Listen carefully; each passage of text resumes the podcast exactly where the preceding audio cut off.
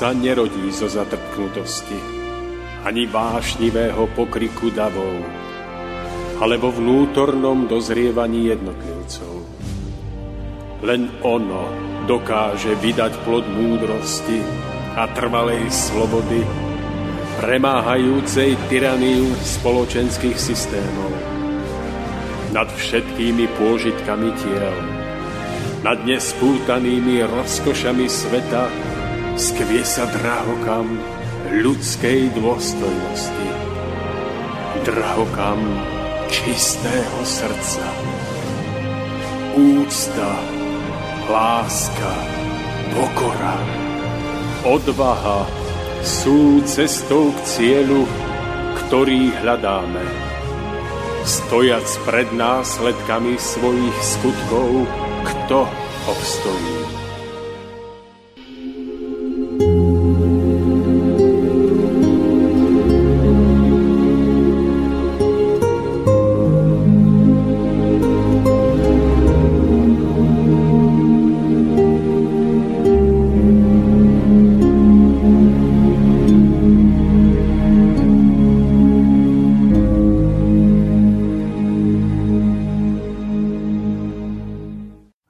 Už nestačí.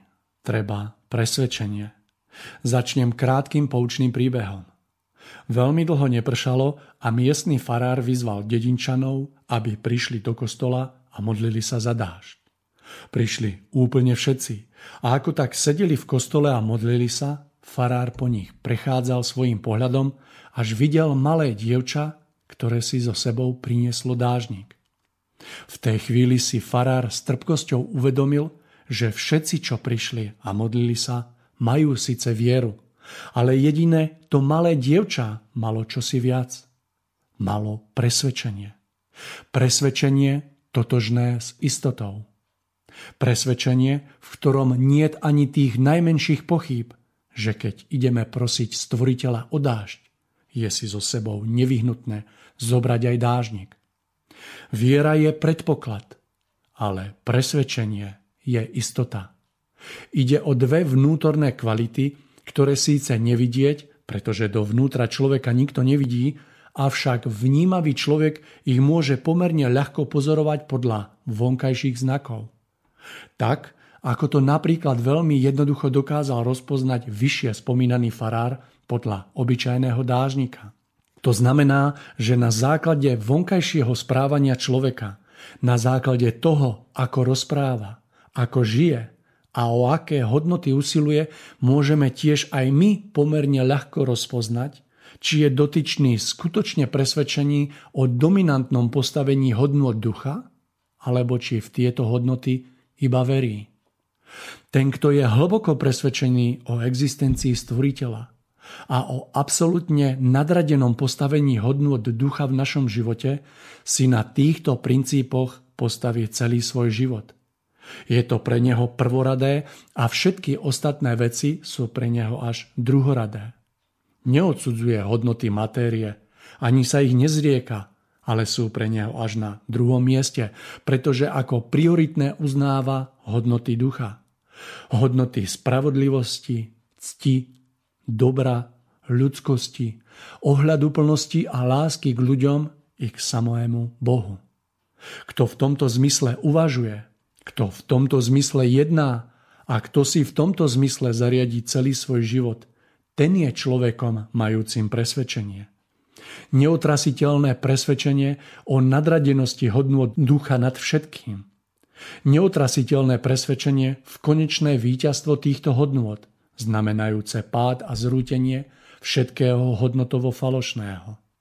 Na takejto pozícii absolútneho presvedčenia by už v dnešnej dobe mali stáť všetci veriaci. Ale žiaľ nestoja, pretože oni sú iba veriaci. Veria síce, že niečo vyššie jestvuje, ale nejdu týmto smerom s plným nasadením. Nevsadili na to všetko. Nevsadili na to celé svoje bytie a celú svoju pozemskú existenciu. Hodnoty ducha nie sú pre nich absolútnou a bezkonkurenčnou prioritou. To má však žiaľ za následok, že sa im v ich živote tlačia do popredia hodnoty vedľajšie. Viera takýchto ľudí je potom len určitou alternatívou v zmysle slov čo keď náhodou. Je to len akási poistka pre prípad, že by stvoriteľ a jeho pravda po smrti skutočne existovali. To však už dnes nestačí. Toto je málo. Toto je v prenesenom slova zmysle iba modlitba za dážď, chápaná ako alternatíva, ktorá by snáď mohla výjsť. Nie v tom zásadnej sily presvedčenia a neotrasiteľnosti istoty. Na svete sú milióny ľudí, nielen kresťanov, ktorí veria v hodnoty ducha. Avšak náš svet sa napriek tomu zmieta v horúčke materializmu, konzumu a s tým spojených pseudohodnôt. A to preto, lebo len viera v hodnoty ducha nestačí. Lebo táto viera je tak slabá, že ňou prerastajú hodnoty matérie. Že sa skrze ňu vo vnútri ľudí tlačia do popredia hodnoty materializmu a takáto polovičatosť a nedostatočnosť je takmer toľko ako nič. Len neotrasiteľnosť presvedčenia, rovnajúca sa istote, je tým jediným, čo je treba. Lebo len neotrasiteľnosť presvedčenia, rovnajúca sa istote, môže zmeniť svet k lepšiemu. Môže prenášať hory a robiť zázraky. Zázraky, spojené s pozdvihnutím ľudského ducha a s ním spojeným skutočným pozdvihnutím našej civilizácie. Lebo len civilizácia bohatá na hodnoty ducha je civilizáciou v pravom slova zmysle. Ale tu možno vybudovať len ľuďmi, stojacimi v neotrasiteľnosti živého presvedčenia. Civilizácia bohatá iba na hodnoty matérie, peňazí, majetku a konzumu, bez hodnôt ducha, tak ako je tá naša, musí nevyhnutne dospieť k úskaze, pretože je hodnotovo prázdna, pretože je dutá, pretože stojí na hlinených nohách, pretože v duchovnom stvorení, v ktorom žijeme, je všetko neduchovné už vopred odsudené k zániku. Hrozba tohto zániku vysí nad ľudstvom ako ťažké a hrozivé búrkové mračno. A až sa nespamätáme a viera veriacich nedospeje k presvedčeniu a istote, toto mračno tak oťažie, že prerastie v búrku, akú svet nepoznal. A zachrániť sa v nej budú môcť len tí, ktorí budú duchovní.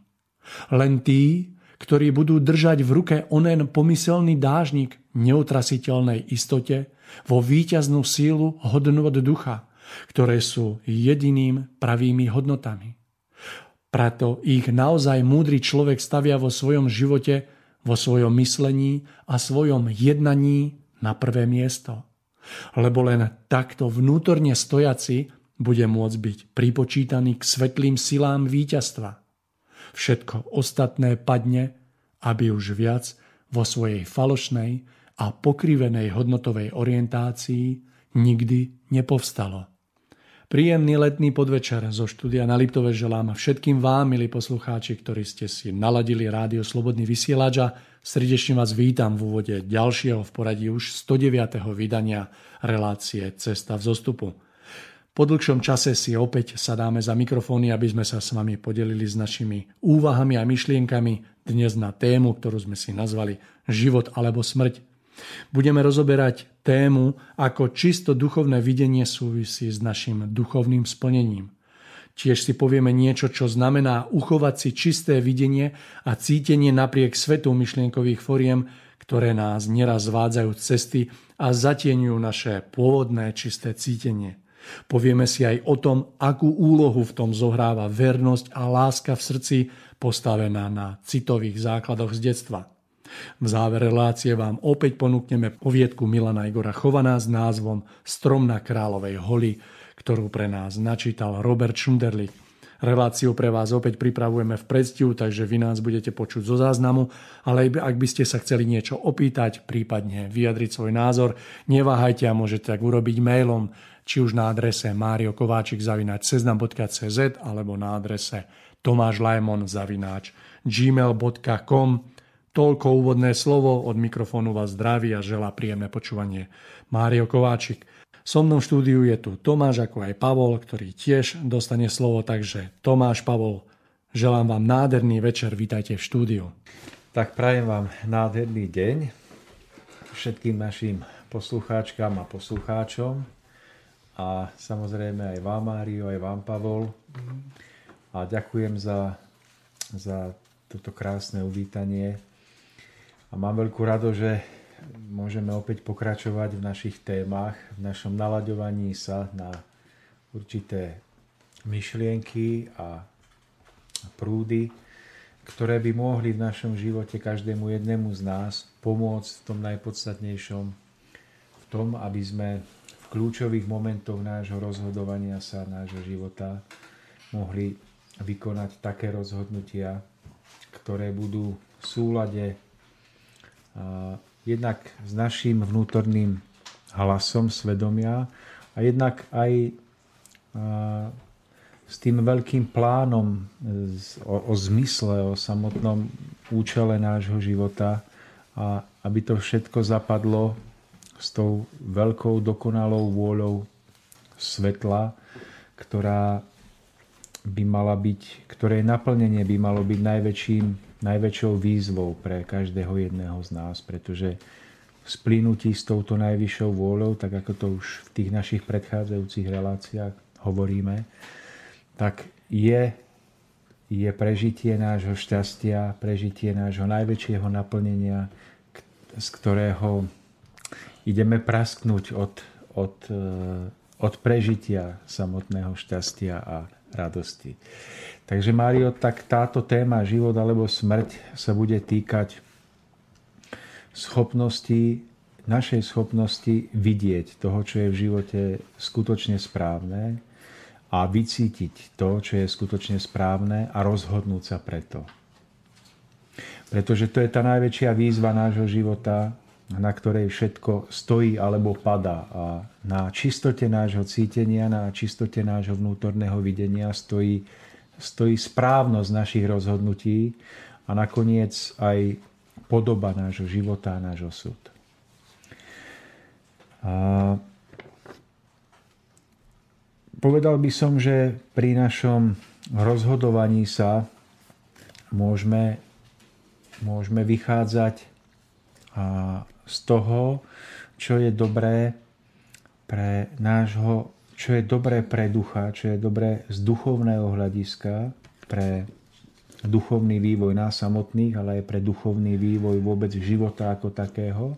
A môžeme vychádzať e, potom z toho, čo je dobré e, zo sebeckého hľadiska pre nás samotných väčšinou a je to dobré väčšinou iba krátkodobo a počase potom spoznáme, že prežívame nešťastie alebo máme výčitky svedomia a tak ďalej. Takže máme nejaké dve roviny rozhodovania. Tá rovina, do ktorej zapájame náš cit, nášho ducha, naše svedomie, náš, naše jemnejšie videnie a rovina kalkulatívna, rovina jednoducho krátkodobých rozhodnutí, ktoré skutočne sú spojené iba s našim vlastným dobrom, sú spojené s krátkodobým pocitom tzv. šťastia, ale z dlhodobého hľadiska nás, nás vedú iba do nešťastia. Takže máme nejaké dve roviny rozhodovania sa. A v našom živote väčšinou tá duchovná rovina prehráva. Jednoducho to, čo cíti náš duch, čo je spojené s našim svedomím, s čistotou nášho cítenia je veľakrát pod vplyvom vonkajších okolností, pod vplyvom myšlienkových fóriem okolia, možno, že nášho vlastného sebectva, utlačené niekde do úzadia a výťazí v nás jednoducho ten, ten, ten plitký pohľad, to, čo je dobré z krátkodobého hľadiska pre túto chvíľu, ale už potom nevidíme ďalej.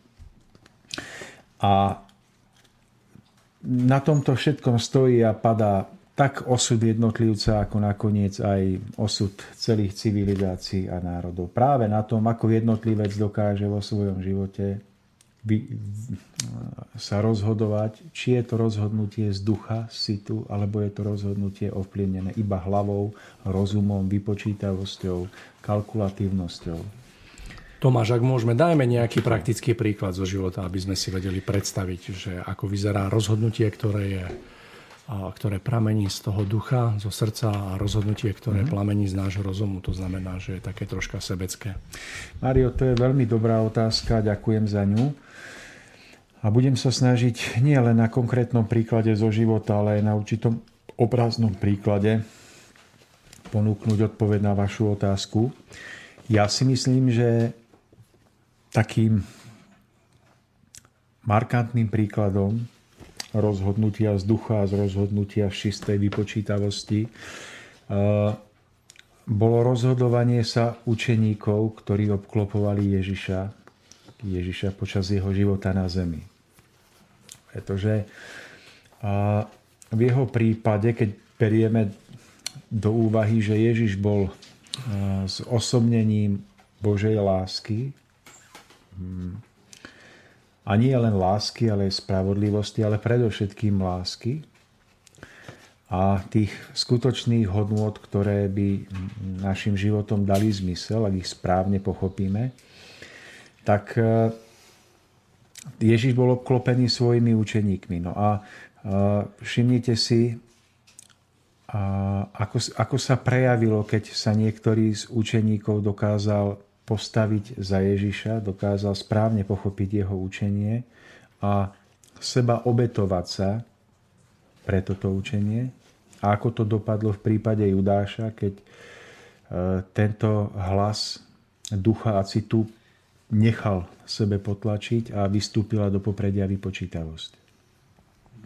Tak napríklad e, ono v skutočnosti zlyhali, alebo v istom zmysle padli všetci okolo, okolo Ježiša, že nemôžeme tam hovoriť o nejakom skutočnom veľkom príklade mm, takého dokonalého hrdinstva a dokonalého víťazstva ducha nad rozumom, ale, ale mnohí učeníci po Ježišovej smrti nakoniec vnútorne precitli a rozhodli sa, že mm, budú pokračovať v šírení Ježišovho učenia a budú šíriteľmi hodnôt, ktoré prinášal.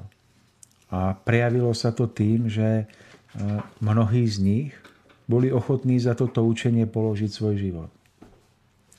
Boli ochotní nechať sa prenasledovať, boli ochotní mm, žiť v strachu o svoj vlastný život, o život svojich blízkych. A to všetko preto, že niekde hlboko v duchu alebo v srdci sa ich dotkol lúč Ježišovej lásky. A oni a oživení týmto lúčom dokázali potom kráčať životom navzdory pochybnostiam, navzdory nebezpečenstvám, ktoré na ne číhali, na nich číhali. A mnohí skutočne dokázali položiť za lásku, ktorú im Ježiš prinášal svoj život. Nevieme si to predstaviť, čo to je žiť, keď sa bojíte o holý život, keď e, prichádzate o spoločenské vzťahy, o uznanie, o zamestnanie. Toto všetko títo ľudia, v ktorých bol hlas ducha a citu živý, dokázali Mária. Tak to je ten jeden príklad, kde nakoniec zvíťazí v duchu e, hlas citu, hlas svedomia nad vypočítavosťou. Aj vďaka tomu dnes, dodnes sa nám zachovalo kresťanstvo, hoď vo veľmi pokrivenej podobe, ale niekde na základe, niekde v jadre pred tými stovkami alebo tisíckami rokov, keď Ježiš prišiel na zem, tak to kresťanstvo bolo mnohými nadšencami žité v krásnej, nádhernej forme, kde by sme videli, čo to je, keď sa človek rozhoduje v súlade s duchom a s citom. A opakom toho je, to je zase odvrátená podoba tohto podobenstva alebo príkladu, je napríklad správanie sa Judáša, ktorý, ktorý nakoniec dovolil, aby v ňom zvíťazil rozum, chladnokrvný rozum, vypočítavosť nad duchom a citom. A prejavilo sa to tým, že samotného Ježiša, Syna Božieho, ktorého mal ako jeden z učeníkov podporovať a chrániť, ktorý ho nakoniec zradil za, za tých symbolických 30 strieborných. A ja si myslím, že aj on musel prežiť nejednú chvíľu, kedy si uvedomil, že Ježiš je Syn Boží. Kedy si uvedomil, že prišiel na zem, aby mu pomáhal, aby službe, v jeho žiarení, v Ježišovom žiarení pomáhal obracať druhých ľudí k skutočnému poznaniu lásky. Že to prežil. Ale ten svetlý záchvev tohoto prežitia bol jednoducho skôr alebo neskôr zatienený práve tým, o čom vravíme, že je veľkým nebezpečenstvom. A to, sú tie, a to je ten kalkulatívny, vypočítavý spôsob uvažovania, ktorý nakoniec pozerá iba na svoje vlastné krátkodobé výhody a dovolí, aby ten prvotný krásny cit videnia a cítenia k Ježišovi bol e, zasypaný až a, a, a úplne zanikol. Ja si myslím, že to, čo prežíval Judáš vtedy, že prežívame vlastne aj my, každý jeden z nás, každý jeden v nejakej obmene aj dnes. A nie je možno vo vzťahu k Ježišovmu učeniu, ale skrátka k nejakému ide, k ideálu alebo k niečomu, čo sme videli, spoznali ako hodnotné, ako krásne, ako inšpirujúce na život k niečomu vyššiemu. A, a že prežívame to v tom, že napriek tomu, že sme toto krásne videli a prežili, tak prichádzajú do toho nášho života, do toho nášho vnútorného stavu vedomia pochybnosti. Či to skutočne bolo to pravé, či to bolo skutočne krásne, či to náhodou nebol iba sebaklam. No a toto všetko je práca nášho mozgu, našich myšlienok, ktoré sa zase spájajú so svetom myšlienkových foriem, v ktorých je plno pochybností a plno zmetkov. A oni vytvárajú nejakú neviditeľnú clonu, ktorá, ktorá sa kladie medzi nás, ľudí, a medzi ten krásny cieľ, ktorý sme videli, tú krásnu hodnotu, ktorá nášmu životu dala zmysel. No a pod vplyvom tejto clony potom skutočne zabúdame na to, na to dávne, prvotné, krásne prežitie. A to môže byť vzťah k nejakému človeku, môže to byť vzťah ja neviem, ku čomukoľvek, čo sme prežili ako krásne a veľké. Tomáš, napadá mi, ak vám do toho vstúpim Určite. tak krátko, že sa mi vyjavil taký obraz, keď o tom hovoríte, toho, že keď napríklad sme postavení do pozície, kedy máme alebo môžeme niekomu pomôcť v núdzi, a ja poviem príklad, že ideme v aute a jasne vidíme, že na ľavej strane je človek, ktorý má nejaký problém, ktorý si s tým nevie rady a teraz to prvotné hnutie je, že ako automaticky by sme mali zastať, pomôcť. Je jedno, že prší a, hej, a že v zápäti na tom príde množstvo takých myšlienok, pochybností, ktoré a potom si to dokážeme dokonca aj odôvodniť, že, že prejdeme, hej, že prečo to neurobí. No. Presne tak, Mário. Ale aj prípad, že napríklad e, máte víziu, ako formou by ste mohli pomáhať ľuďom svojim životným povolaním. A skôr ako sa to podarí uskutočniť. Napríklad tým, že musíte študovať niekoľko rokov, tak skôr ako, ako dokážete prejsť tými medzistupňami vývoja k tomu, aby, aby ste skutočne ako napríklad lekár mohli pomáhať, tak do toho vstúpi milión 1500 dôvodov, prečo by bolo dobré tento cieľ opustiť. Ale mm, to sú práve tie clony, ktoré sa kladú medzi to naše vnútorné prvotné videnie toho krásneho cieľa, čo by sme v živote mohli urobiť pre dobro celku. A, a ktoré potom spôsobia, že si povieme, že ale na čo budem napríklad 4-5 rokov alebo 6 rokov študovať, keď, keď si môžem jednoducho urobiť krátkodobú radosť tým, že pôjdem do krčmy a strávim tam slapný večer, alebo urobím, uprednostním niečo, čo z krátkodobého hľadiska sa mi bude zdať ako naozaj to najlepšie, ale z dlhodobého hľadiska zradím ten cieľ, ktorý som niekedy videl v plnej kráse, v plnom lesku, ktorý by dal môjmu životu oveľa hlbší, väčší zmysel, ako je to posedenie v krčme. Ale ja to zradím práve preto, že medzi mňa a tento môj cieľ príde táto neviditeľná clona a spôsobí, že hlas môjho citu, môjho ducha, ktorý vnímal to volanie za zušlachtením, za krásnom, je zatlačený do úzadia tým, že ten mozog začne veľmi silno pracovať, spracovávať myšlienkové formy, ktoré nás nabádajú vlastne k tomu, aby sme radšej šli tou širokou cestou, aby sme volili cestu pohodlnosti a spôsobia, že nakoniec ten cieľ nedosiahneme.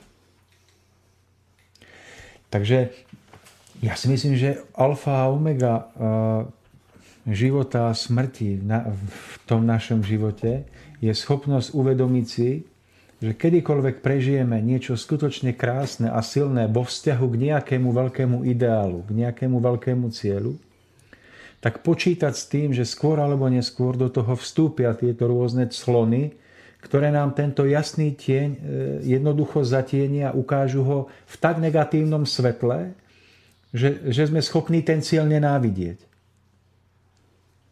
Hoci práve videnie tohto cieľa nám niekedy dalo prežiť niečo krásne, ušlachtilé, čo nášmu životu dalo zmysel.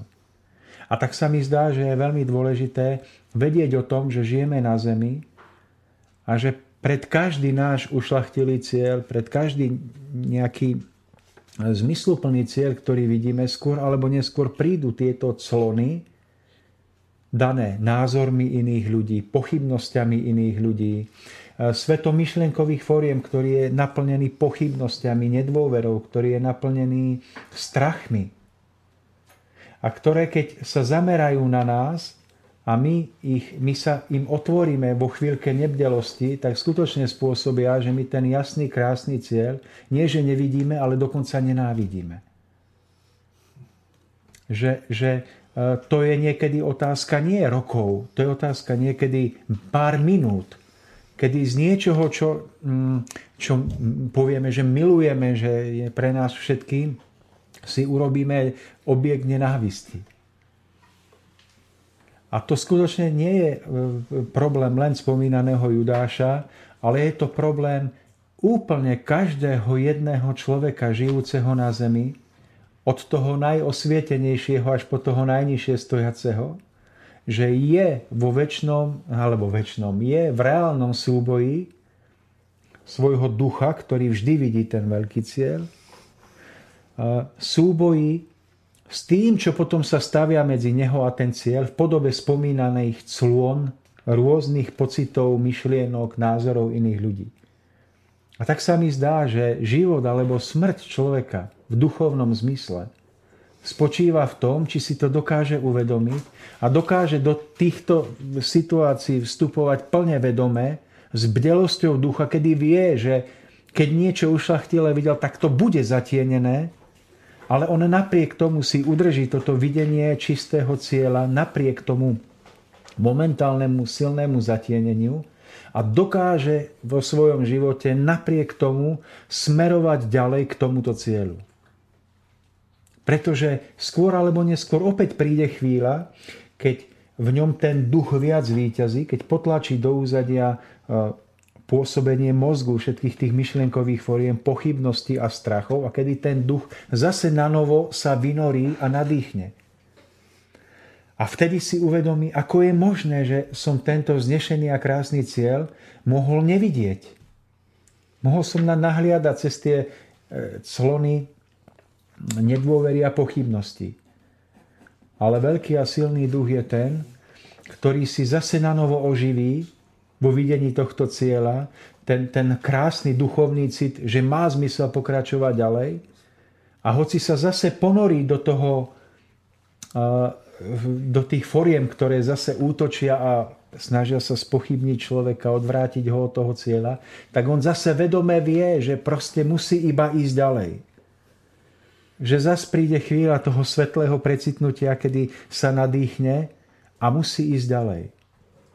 Ale Mario, tá tragédia nášho života, vôbec života spoločnosti spočíva v tom, a každý v tom zlyhávame, že my jednoducho nedokážeme si vedome uvedomiť silu týchto vplyvov, doslova sa, sa v nich utopíme a ten cieľ nie len, že nevidíme, ale dokonca ho aj nenávidíme. A možno každý z nás má v živote niekoho, niekoho hodnotného, manžela, manželku, duchovného učiteľa, niekoho, koho si váži, koho považuje za dôležitého a prežíva vo vzťahu k nemu presne to, o čom vravíme. Ale história je plná prípadov zlyhaní práve v tomto smere. Ono je to krásne si uvedomiť aj na tej úrovni jednotlivca, že sa to dotýka každého z nás a myslím si, že práve je to rovnako dôležité aj v tej rovine každý z nás, alebo väčšina z nás vychovávame deti a byť si toho vedomí práve vtedy, keď tie naše deti takýto ideál alebo nejaký taký ušlachtilý cieľ nájdu a vedieť ich podporiť, ísť do toho s tým, alebo žiť s tým, že naozaj do tej cesty toho dieťaťa tam prídu tie clony, ako hovoríte, a vedieť práve vtedy to dieťa pozbudiť a nevytvárať tie prekážky, lebo mám prežité, že práve ako rodičia dokážeme naukladať pár takých clon, či ano. clon do toho, do, medzi, medzi to videnie a cítenie. No, taký záclon doslova. Ale Mario, teraz si predstavte príklad. Skúsime to povedať na nejakom príklade, že predstavte si, že ste plavec alebo potápač, ktorý stojí na, na jednom brehu a pozerá sa na protilahlý breh, ktorý je vzdialený, poviem napríklad, 500 metrov. Alebo, alebo 150 metrov, to je jedno. A ten, ten druhý breh je, je krásny. Je to breh nejakého, nejakej vytúženej pevniny, ku ktorej túžite doplávať a môžu byť nádherné, krásne stavby. Vy sa momentálne nachádzate v niečom, dajme tomu menej cennom, škaredom, ale chcete tam doplávať. A teraz, teraz podmienkou je, že, že vy tam musíte podplávať, že jednoducho musíte plávať pod vodou. No a ako náhle skočíte do tej vody, tak e, čo sa stáva? Nahle vidíte iný svet. E, vidíte tam, už nevidíte modrú oblohu, nevidíte lietať vtáky, nevidíte ten breh, ale sú tam riasy zelené napríklad. Kalná voda. Kalná voda, ktorá, cez ktorú nevidíte na 2 metre a idete iba, iba intuitívne niekde dopredu. Možno tam vidíte pohádzané nejaké staré vraky z aut alebo staré bicykle všelijaký neporiadok, ale, ale musíte plávať ďalej tým smerom. A potom vám dojde dých a vynoríte sa niekde na hladinu nadýchnúť sa. A to je chvíľa, kedy si takto pretriete oči a opäť pozriete na ten cieľ. A opäť prežijete to, že je krásny, že má zmysel ísť za ním. A tak sa zase ponoríte pod hladinu a zase plávate a zase máte pocit, že realitou nie je ten cieľ, ku ktorému plávate, alebo plávame, ale zase je realitou to, čo nás obklopuje v tej vode. Čiže zase tá, tá kalná žlť, tá zelená voda, cez ktorú nie je vidieť riasy, dravé ryby. A zase to jediné, čo nám zostáva, aby sme pokračovali ďalej, je ten moment zážitku, keď sme na ten krásny cieľ pozerali a rozochveli sme svojho ducha, svoj cit tým, že ho dosiahneme. A vedome plávame takto, za každým ponorom plávame ďalej a ďalej a stále viac si uvedomujeme, že ten ponor je možno nevyhnutnou súčasťou smerovania k tomu cieľu, ale vieme aj to, že, že je to iba dočasný stav a že sa nesmieme vrátiť. A tak sa mi zdá, že to je aj v našom živote, že jednoducho vidíme krásny cieľ, hodnotu nejakého človeka, hodnotu nejakého učenia napríklad. A, a potom sa ponárame do tých myšlienkových foriem každodenného života, toho tlaku, ktorý na nás prichádza, tých myšlienkových foriem, ktoré sú mimoriadne silné a skresľujú videnie nášho cieľa tak, že sme skutočne ako potápač ponorený pod vodou, ktorý náhle z toho cieľa nevidí nič, iba, iba zelené riasy. Ale že musíme do tohoto ponoru ísť vždy vedomé, s tým, že nech by nás obklopovalo čokoľvek. Že to, čo sme cítili v srdci, keď sme na ten cieľ pozerali, keď sme sa tam po tú vodu potápali, že to je to, čomu skutočne veríme a čo je pre nás skutočnejšie ako ten momentálny, to momentálne okolie pod vodou. Ale ešte iný príklad poviem, že predstavte si, že tá hladina má na sebe škrupinu ľadu a že máme tam urobené otvory ktoré sú pripravené na to, aby sme sa mohli nadýchnuť. A teraz opäť vidíme ten nádherný cieľ pred nami. a opäť sa ponárame pod hladinu, ale my sa už v tomto prípade nemôžeme vynoriť, pretože nad nami je lat. A opäť vidíme pod hladinou riasy, vidíme tam všetko to, čo je úplne iné než ten krásny pohľad na cieľ. Vidíme tam tú, tú škaredú, zatemnenú realitu. Ale, ale nemôžeme sa ani vynoriť. Pretože v tomto prípade už máme nad hlavou lat. Mne sa zdá, že toto je príklad dnešnej doby, že sa jednoducho niekedy ani nemôžeme vynoriť tak ľahko. Ale vieme, že keď podplávame ešte, dajme tomu 15 metrov alebo 20, tak tam v tom lade je pripravený otvor, z ktorého sa smieme zase vynoriť, nadýchnuť, pozrieť sa na ten cieľ, opäť uveriť tomu, že ideme správnym smerom a opäť sa zase ponoriť a zase podplávať pod lat v tej zdanlivej realite toho, čo je ako by skutočné, ale je to iba zdanlivá realita, kedy sa zase nemôžeme chvíľku vynoriť, ale ideme. A zase sa vynárame a stále vedomejšie a vedomejšie ideme do tohoto deja, vidiny nášho cieľa, vstupu do niečoho, čo náš cieľ ukáže v inom svetle, ale cítime, že je krásny, správny a tak sa mi Mário zdá po prežití môjho, prežívaní môjho života, že napríklad tým vynorením môže byť okamih precitnutia počas sviatočného dňa. Môže to byť okamih modlitby, ktorú prežívame ráno alebo na večer. Ale to, čo prežívame v priebehu dňa, keď sa vnoríme do toho, keď sa odpojíme od týchto vyšších prúdov a vnoríme sa do toho života, tak to je ten stav, kedy plávame pod hladinou. Tomáš, vynára sa mi jedna vec, eh, keď o tom rozprávate, ako je veľmi dôležité mať na zreteli, že takéto prestávky a vynorenia sa sú veľmi dôležité na to, aby sme opäť mohli niečo vzhliadnúť, opäť sa nadýchnuť a získať silu. A presne toto v dnešnej dobe, kde eh, ten svet myšlienkových forím je obrovský a vytvára obrovský tlak na nás, že ako je dôležité si to uvedomiť, že tieto také nadýchnutia a tie prestávky v, tom, v tej plavbe životom sú tak nesmierne dôležité, že keď stratíme zo zretela ich opodstatnenie v našich životoch, tak jednoducho strácame, dá sa povedať, všetko. Uvedomil som si to hlavne e, včera v tej súvislosti, že e, keď sme vstúpili do toho obdobia tej, tej korony, tak e, som to vnímal tak, že ak sme získali nejaké poučenie z toho, tak v nedelu necháme obchody zavreté. Hej, žiaľ, už včera som bol svetkom, že jednoducho to je realita, že jednoducho sme to zase otvorili. Takže ako keby to vnímam tak, že sme toho až tak veľa nepochopili, ako by sme mohli pochopiť. Takže presne v tej súvislosti, že my dokážeme, a vlastne sme už ako ľudia úplne zabudli, že veď nedela vôbec nám ju není treba. Hej, a popri tom je tak veľmi dôležitá a najprv si uvedomiť, ako je dôležitá a potom ako ju prežiť. Mário, ďakujem zase za tento postreh, lebo hoci sme neboli dohodnutí, tak, tak som asi pred pár dňami mal takú víziu niečo o tom povedať.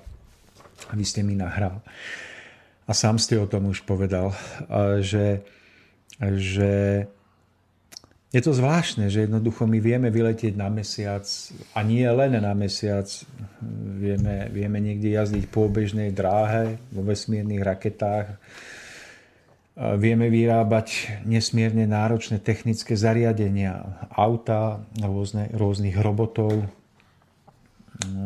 Máme prepracovaný virtuálny počítačový svet, mimoriadné veci. A my sme takí blbci, že my si nevieme v sobotu nakúpiť na dva dní.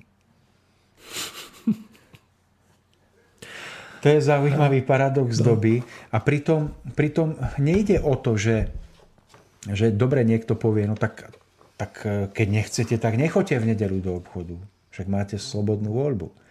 Ale ja sa pýtam, a majú tú slobodnú voľbu aj tí ľudia, ktorí sú nútení sedieť tam za, pokladničnou, za pokladňou a za pokladničným pásom?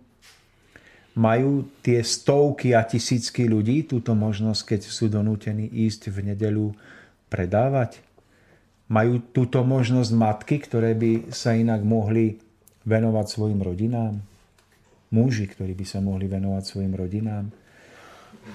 Majú, tu, majú možnosť e, zobrať svoje napríklad deti do prírody na prechádzku? Majú možnosť navariť si nedelný obed a cítiť posvetnosť nedelného dňa? Len preto, že niekomu o pol desi- v sobotu o pol desiatej, teda ja neviem, v sobotu alebo v nedelu, teda o pol desiatej večer zistí, že mu došla, došlo pivo a cigarety, on spanikári, pretože zistí, že by musel počkať až do rána, tak on musí ísť rýchlo do obchodu si kúpiť. Preto to chceme vymeniť hodnotu rodinného sviatočného života. Nehovorme o, sviato, o sviatočnom dni, hovorme tu aspoň o rodinnom dni. Keď už, keď už by to bolo moc o sviatočnom, tak hovorme aspoň o rodinnom dni. Je to tak moc? A ja si myslím, že nie. Že keby sme postavili hodnoty života na správny základ, tak zistíme, že dať ľuďom možnosť prežiť aspoň jeden nedelný, pokojný, rodinný, sviatočný deň v pokoji by malo pre spoločnosť neporovnateľne väčší význam a dopad v pozitívnom zmysle ako, ako hm, konzum, v ktorom človek spanikári, že jednoducho e, práve teraz nemá doma pivo. Lenže tragédia je zase v tom, že my si neuvedomujeme, že, že toto všetko robíme pod záštitou demokracie, liberalizmu, pokroku, európskosti a neuvedomujeme si, že áno, je to iba jeden z mnohých krôčkov, ktoré vedú k úpadku, ale úpadok skutočne je iba otázkou malých krokov, ktoré postupne jeden za druhým nasledujú a ktoré spôsobia, že na to doplatíme nakoniec my sami. Pretože keď sa jednoducho nevenujete deťom, keď sa nevenujete rodine, tú nedelu nevenujete spoznaniu duchovného zmyslu života, tak raz sa stane, že budete, vychováte svoje deti, dáte im materiálne všetko, ale budete mať 70-80, no oni vám zbalia kufre do starobinca a povedia vám, nezavadzaj stará, nezavadzaj starý. A nám sa to potom celé veľmi rýchlo ujasní o čom bol ten liberalizmus, o čom bol ten pokrok, o čom bola tá, to bohemstvo. Že človek jednoducho všetko musí mať hneď, lebo ak by nemal, tak asi zomrie. Tak sa mi zdá, že toto všetko sú tie momenty, ktoré prehliadame, ktoré sme sa počas koronakrízy nenaučili chápať a ktoré spôsobia, že takáto civilizácia, ktorá jednoducho stojí na takýchto konzumných a materiálnych základoch, speje k svojej záhube. A uh, myslím si, že, že uh, to je jednoducho otázka duchovnej zrelosti a duchovnej skúsenosti. Akékoľvek dôvody, ktoré zdôvodňujú, že títo ľudia, keď sú v práci v nedelu, tak majú 100% príplatky, sú iba zastieraním tohoto duchovného pádu spoločnosti. Pretože hovorím, dajte týmto ľuďom peniaze, ktoré si zaslúžia za svoju každodennú prácu a nebudú odkázaní otročiť vám v nedeliach za 100% príplatky. Ale to, čo my v skutočnosti získame tým, že uprednostníme duchovný rozvoj a rodinu, pred túlaním sa po obchodných centrách v nedelu, bude miliardu krát prínosnejšie pre život, pre spoločnosť, pre jednotlivcov, ako táto krátkodobá slepota. Ale Mário, to je presne to, ako, ako hovoríme teraz o tom vynorení a ponorení. Že my jednoducho nedokážeme vidieť ten krásny cieľ nádherného usporiadaného rodinného života, kedy vám v nedelu vonia sviatočná polievka, kedy sa rodina zomkne spolu a v takom tom celospoločenskom oddychu ktorý skutočne môžete vytvoriť iba vtedy, keď celá spoločnosť oddychuje, tak prežiť túto, túto slávnostnosť dňa. Verte, je iné, keď tento deň prežíva väčšina, ako keď ho prežívate iba vy sám. Jednoducho to naladenie spoločnosti, ruch spoločnosti, to všetko ovplyvňuje to vaše vnútorné naladenie. A keby sme sa aspoň na tom jednom dni zhodli, že bude kľud, tak si ho všetci o to viac užijeme. Je to presne viditeľné v tom, že keď si spravíte eh, voľný deň, poviem príklad, že pre rodinu v bežnom dni, v pracovnom dni, napríklad v útorok, tak tam je jasne cítiť, Tomáš, ako ste povedali, že že vás to ovplyvňuje a naozaj nemáte dojem, že je voľno, jednoducho sa necítite dobre. Takže... Cítite všade plno no. aut, ruch. Áno, veľmi duchovný človek by sa mal aj v strede e, parkoviska vedieť odpútať a prežiť osvietenie. To by, vám, to by nám buddhisti povedali hneď, chlapci, mielite sa. Ale napriek tomu je v tom spoločnom stíšení sa ešte určitý druh krásy, ktorý príroda potrebuje, ľudia, sociálne vzťahy to potrebujú a to neoklamete. Tak preto sa nazdávam, že zhodníme sa na jednom dni, nemusí to byť nedela.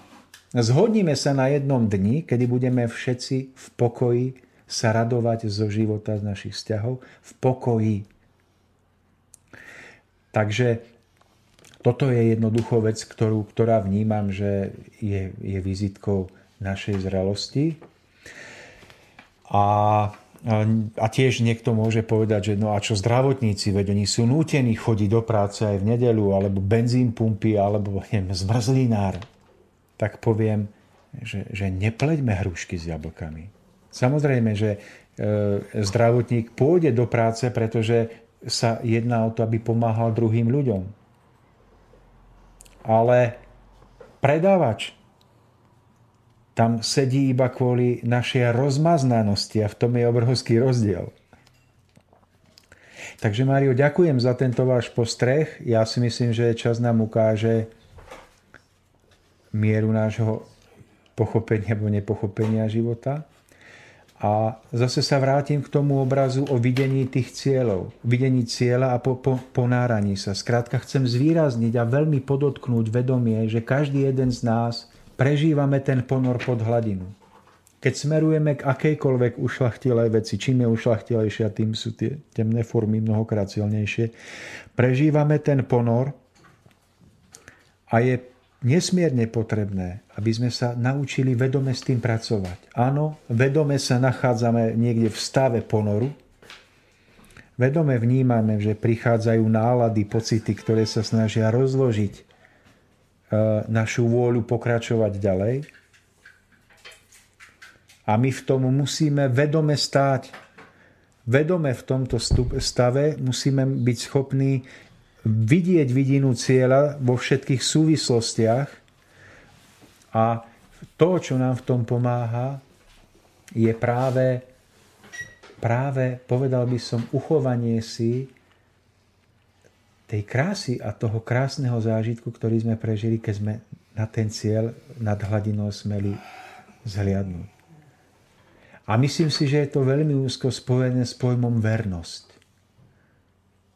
Vernosť, svetlú vernosť tomu cieľu, ku ktorému nás volá naše svedomie. Pretože keď už sa tie, tie okolité formy dotierajú tak, že sa snažia úplne rozbiť a rozložiť našu vôľu pokračovať k ušlachtilému cieľu, tak to jediné, čo sa môže postaviť proti ako jediná sila v nás, je vernosť tomu okamihu, ktorý sme prežili, keď sme na ten cieľ pozreli. Vernosť, ktorá je spojená s cituplnosťou a láskou. Nič iné neuchráni človeka na jeho cestách pri ceste k nejakému hodnotnému cieľu, ako je vnútorná vernosť postavená na láske a skutočnom vnútornom precitnutí.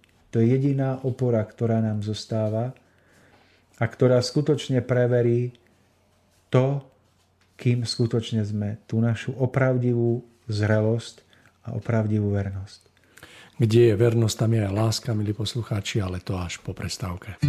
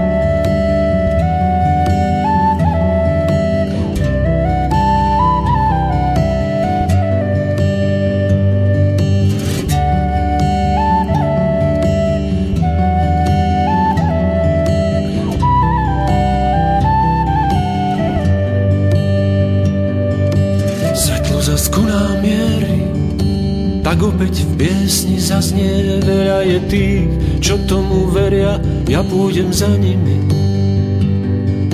Ráno sa dvíha v jase, hľadíme do očí krásy, to kráča dopredu, rastú mu krídla a zrazu letí.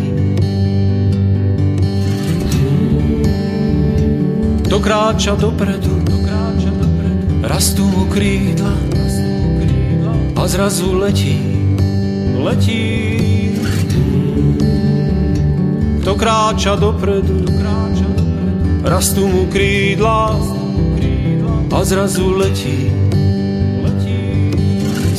Lásku nám mierí. Čakáme znamenia skryté, ticho je pridlhé, ešte pár krokov, všetko je jasné. Jasné, stromy sa tížko chvejú, podstatné veci sa dejú, ktorá že cesta sa tu končí, ktorá že začína. Ktorá že cesta sa tu končí, ktorá že začína. Ktorá že cesta sa tu končí, ktorá že začína.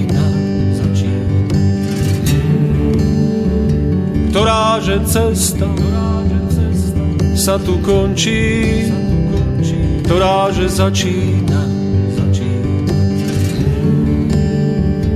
Ktorá že cesta sa tu končí, ktorá že začína. Začína.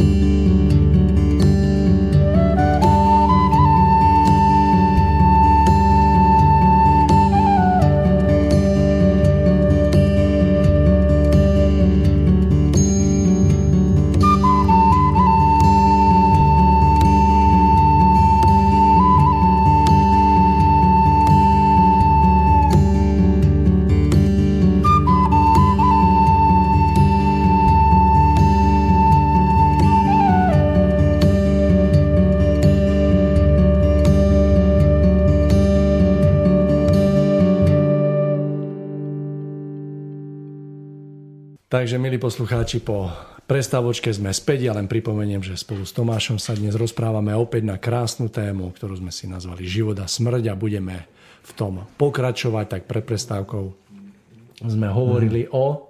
O ponáraní sa pod hladinu a vynáraní Ale ukončili sa... Sme, aha, ukončili sme s tou vernosťou a tam, kde je vernosť, je aj láska. Takže Tomáš, skúsme tu nadpojiť. Takže...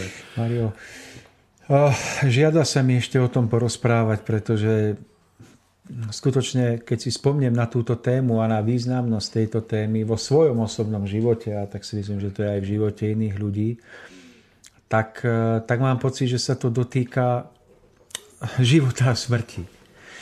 A napríklad, keď e, hovoríme o tom ponáraní sa a vynáraní sa nad hladinu smerom k nejakému cieľu, tak tým cieľom môže byť napríklad aj človek, ktorého vo svojom živote sme spoznali a ktorého sme spoznali ako v niečom dobrého alebo v niečom, skrátka, máš úžasného človeka. No a to vynorenie sa to je stav, kedy na ňo pozeráme v tom správnom naladení. Skrátka, kedy náš duch, náš cit plne vyhráva nad všetkými týmito neviditeľnými formami pochybností, čo ja viem, strachov alebo mm, rôznych e, týchto negatívnych stavov. Ale ponorením sa je chvíľa, kedy sa naše jemnohmotné okolie zatemní práve tými spomínanými neviditeľnými myšlenkovými formami, ktorých je tak nesmierne mnoho a sú tak silné, že na každého z nás zákerne útočia. No a oni, oni spôsobujú, že do nás tak jemne poštuchávajú a pichajú a, zač- a zasievajú myšlienky typu, ale všimni si, ale keby bol naozaj tak dobrý, toto ti nespraví. Ale všimni si, ako, ja nehnevaj sa, ale, ale naozaj si myslíš, že, že je to dobrý človek? Tak ale, dobrá, tak niečo na ňom bude, ale toto by ti fakt nespravil. A tie formy v tomto štýle pôsobia a zväčšujú malé chyby na obrovské chyby. Spôsobujú, že my náhle toho človeka vidíme, ako ten potápač vidí svoj cieľ pod hladinou obklopený hustým močiarom alebo hustou vlastne špinou tej vody. A my v tomto stave robíme v živote najväčšie chyby, lenže tá, tá najväčšia chyba je v tom, že my nevieme o tom, že sme sa práve ponorili pod hladinu, pod vplyv týchto foriem a tá nevedomosť spôsobuje, že my máme pocit, že to sme stále my, ktorí stojíme nad hladinou a pozeráme sa na ten druhý breh. Chápete, Mário, že tá, to nebezpečenstvo je v tom, že ten posun pod hladinu je otázka preladenia mozgu, kedy sa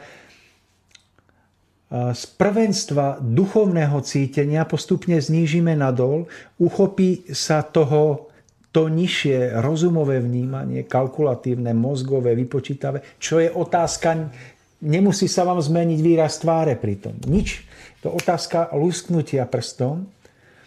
A my nevieme, že sme práve zostúpili pod hladinu a v tomto naladení už vnímame toho človeka cez clony týchto myšlienkových útvarov a foriem pochybností, nedôverí, strachov, ktoré každého z nás obklopujú. V tomto je tragédia nášho života, že my vstupujeme po túto hladinu bez toho, aby sme to vedeli, pretože my môžeme kráčať po ulici rovnou cestou a nad hlavou nám môže svietiť slnko. A my nevieme, že sme sa vnútorne práve preladením zosunuli pod hladinu a, a musíme plávať.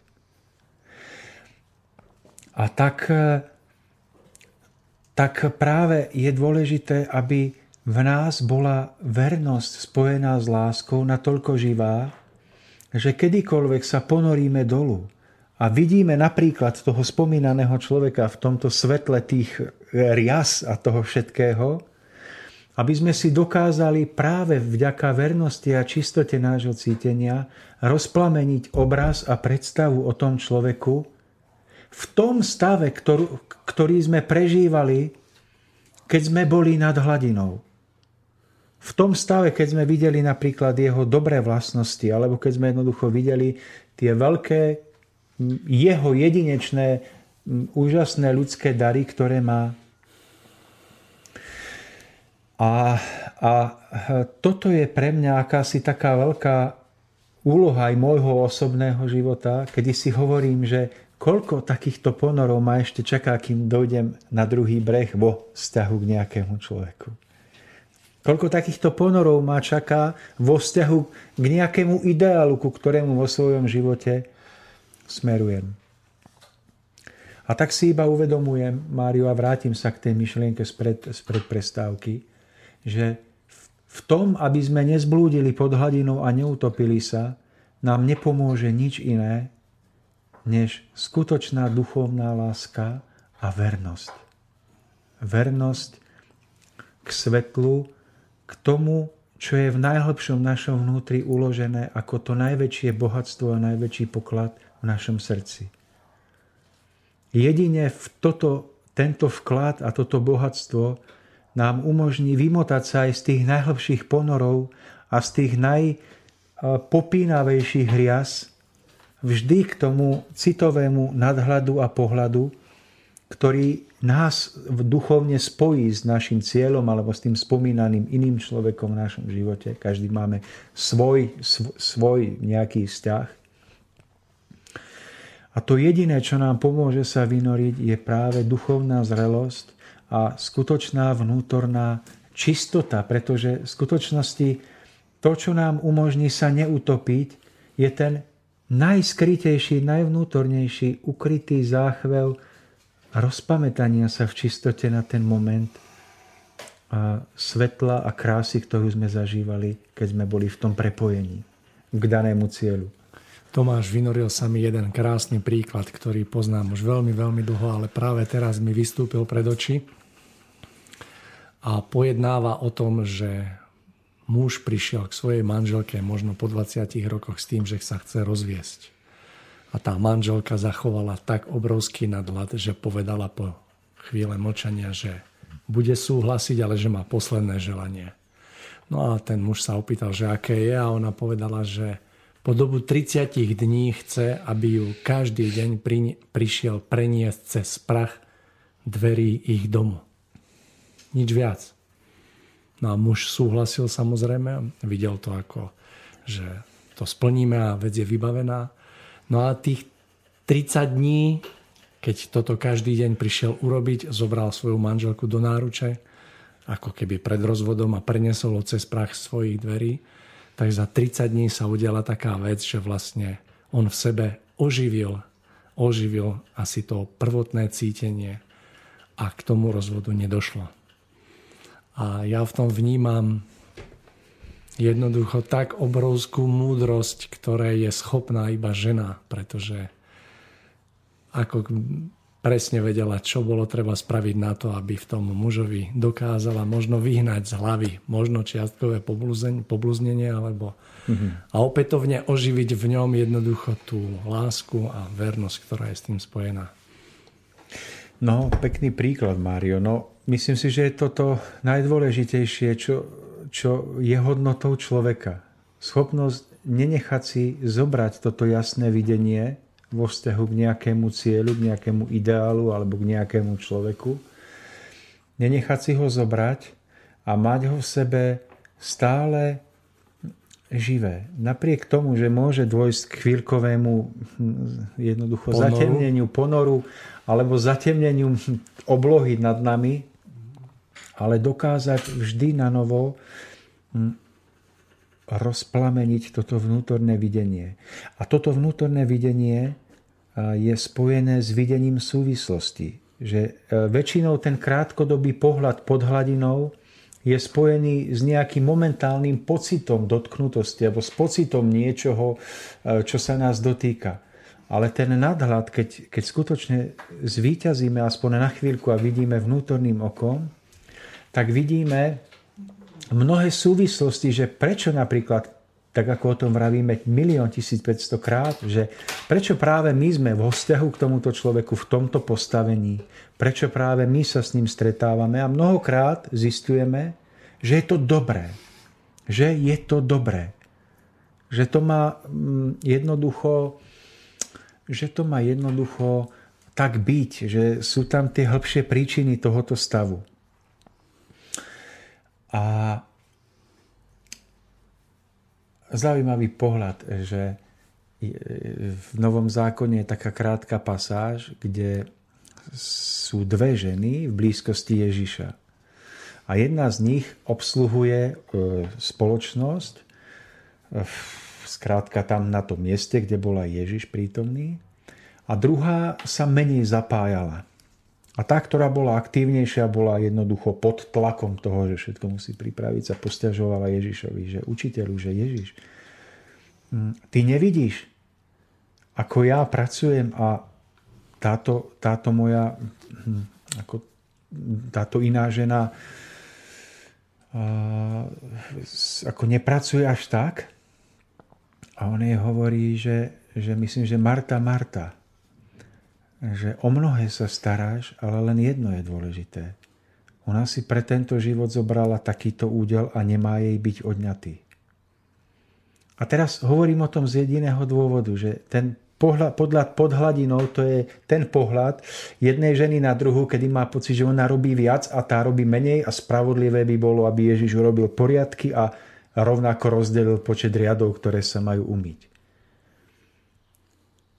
Ale Ježiš možno videl viac a videl, že tá, ktorá teraz pracuje menej, má možno inú úlohu v tom danom momente, v tom danom spoločenstve. Možno rovnakú dôležitú a možno, že práve jej prežitá minulosť spôsobila, že má mať každá z nich iný údel. A Mário, to je to, že aj my, keď prežívame náš život, máme pocit, že sme mnohokrát dotknutí, že sa nám niečoho nedostáva, prichádzajú tie ponorové uh, uhly pohľadu na niečo. Ale až keď sa vynoríme, tak vycítime, že, že povieme mnohokrát, Bože, ďakujem, že práve ja smiem takto odčiniť zvýšenou námahou alebo zvýšenou obetavosťou alebo zvýšenou e, prácou niečo, po čom som túžil, že to chcem takto očiniť a napraviť a neporovnávam sa v tú chvíľu s niekým druhým, kto má inú úlohu a inú výzvu. A náhle môžem prežiť mier vo svojom duchu, vo svojom srdci a povedať si, nemá zmysel pozerať sa na iného. Dôležité, aby som pochopil svoju úlohu, prečo práve ja som tu, kde som a čo mám urobiť, aby som verne splnil svoj stav. A keď tento uhol nájdeme, tak to je to prudké vynorenie sa nad hladinu, lebo náhle vidíme, že všetko to, čo nás trápilo je a tie otázky bočné, tie videné cez slonu, ten cieľ videný cez slonu je preč. A náhle vidíme jasný pohľad toho, že, že ďakujem, že iba toľko to musím robiť, aby som ak ma chápete, že v rôznych súvislostiach opisujem ten stav ponoru a toho skutočného videnia z nadhľadu.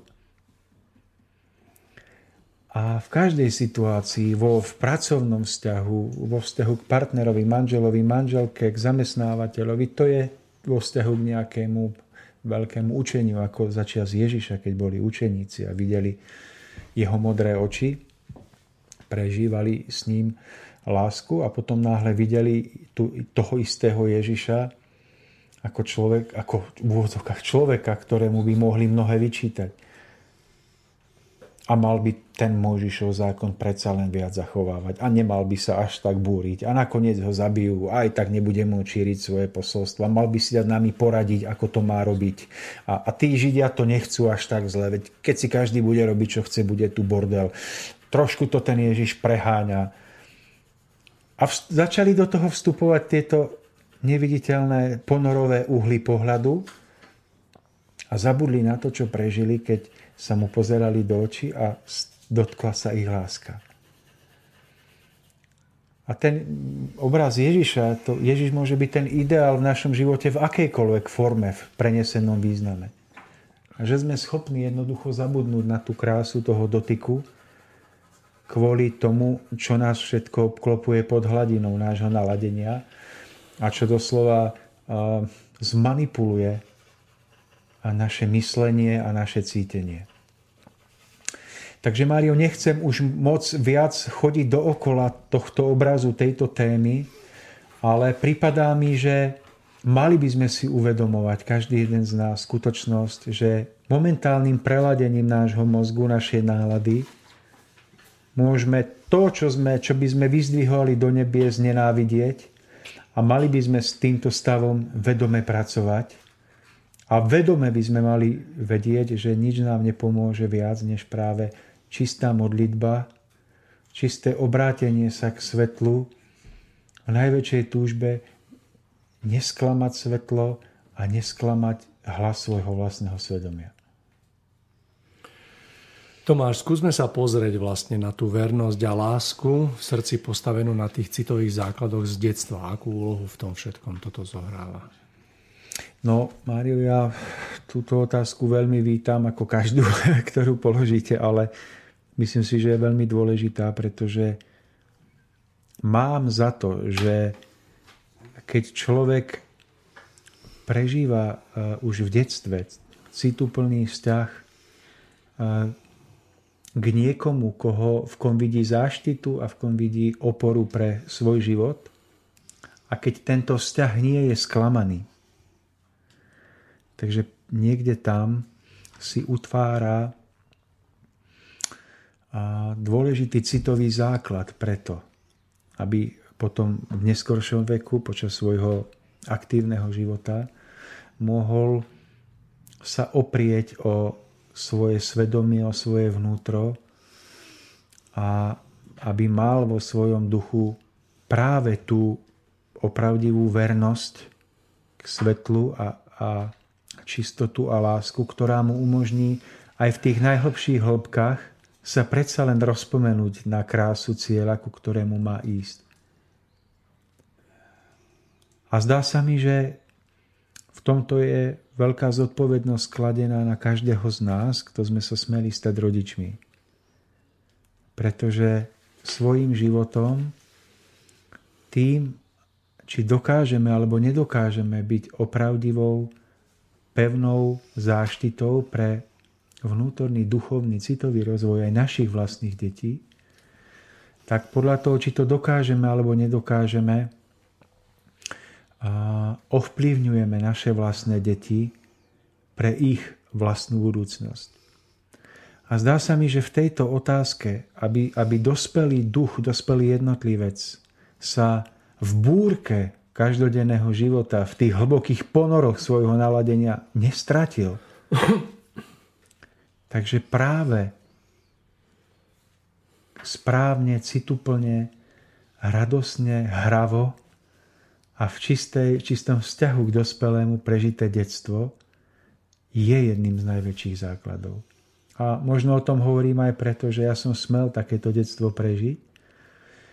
Mm, o vzťahu k rodičom, matke, ja som do neskorého veku, neskorého, no, do neskorého detského veku, pamätám na zážitky, ako som vyťahoval ruku e, cez postielku, tak, taká dvíhacia, dvíhacia bočnica tam bola na, na taký zakladací štuplík, na ktorej držala bočnica hore, aby dieťatko nevypadlo, tak cez, e, cez toto som naťahoval ruku vždy k mojej mame, ktorá mi držala ruku a pýtal som sa jej, či ma nedá žiadnemu zlodejovi, žiadnemu kradošovi, žiadnemu zlému ujovi.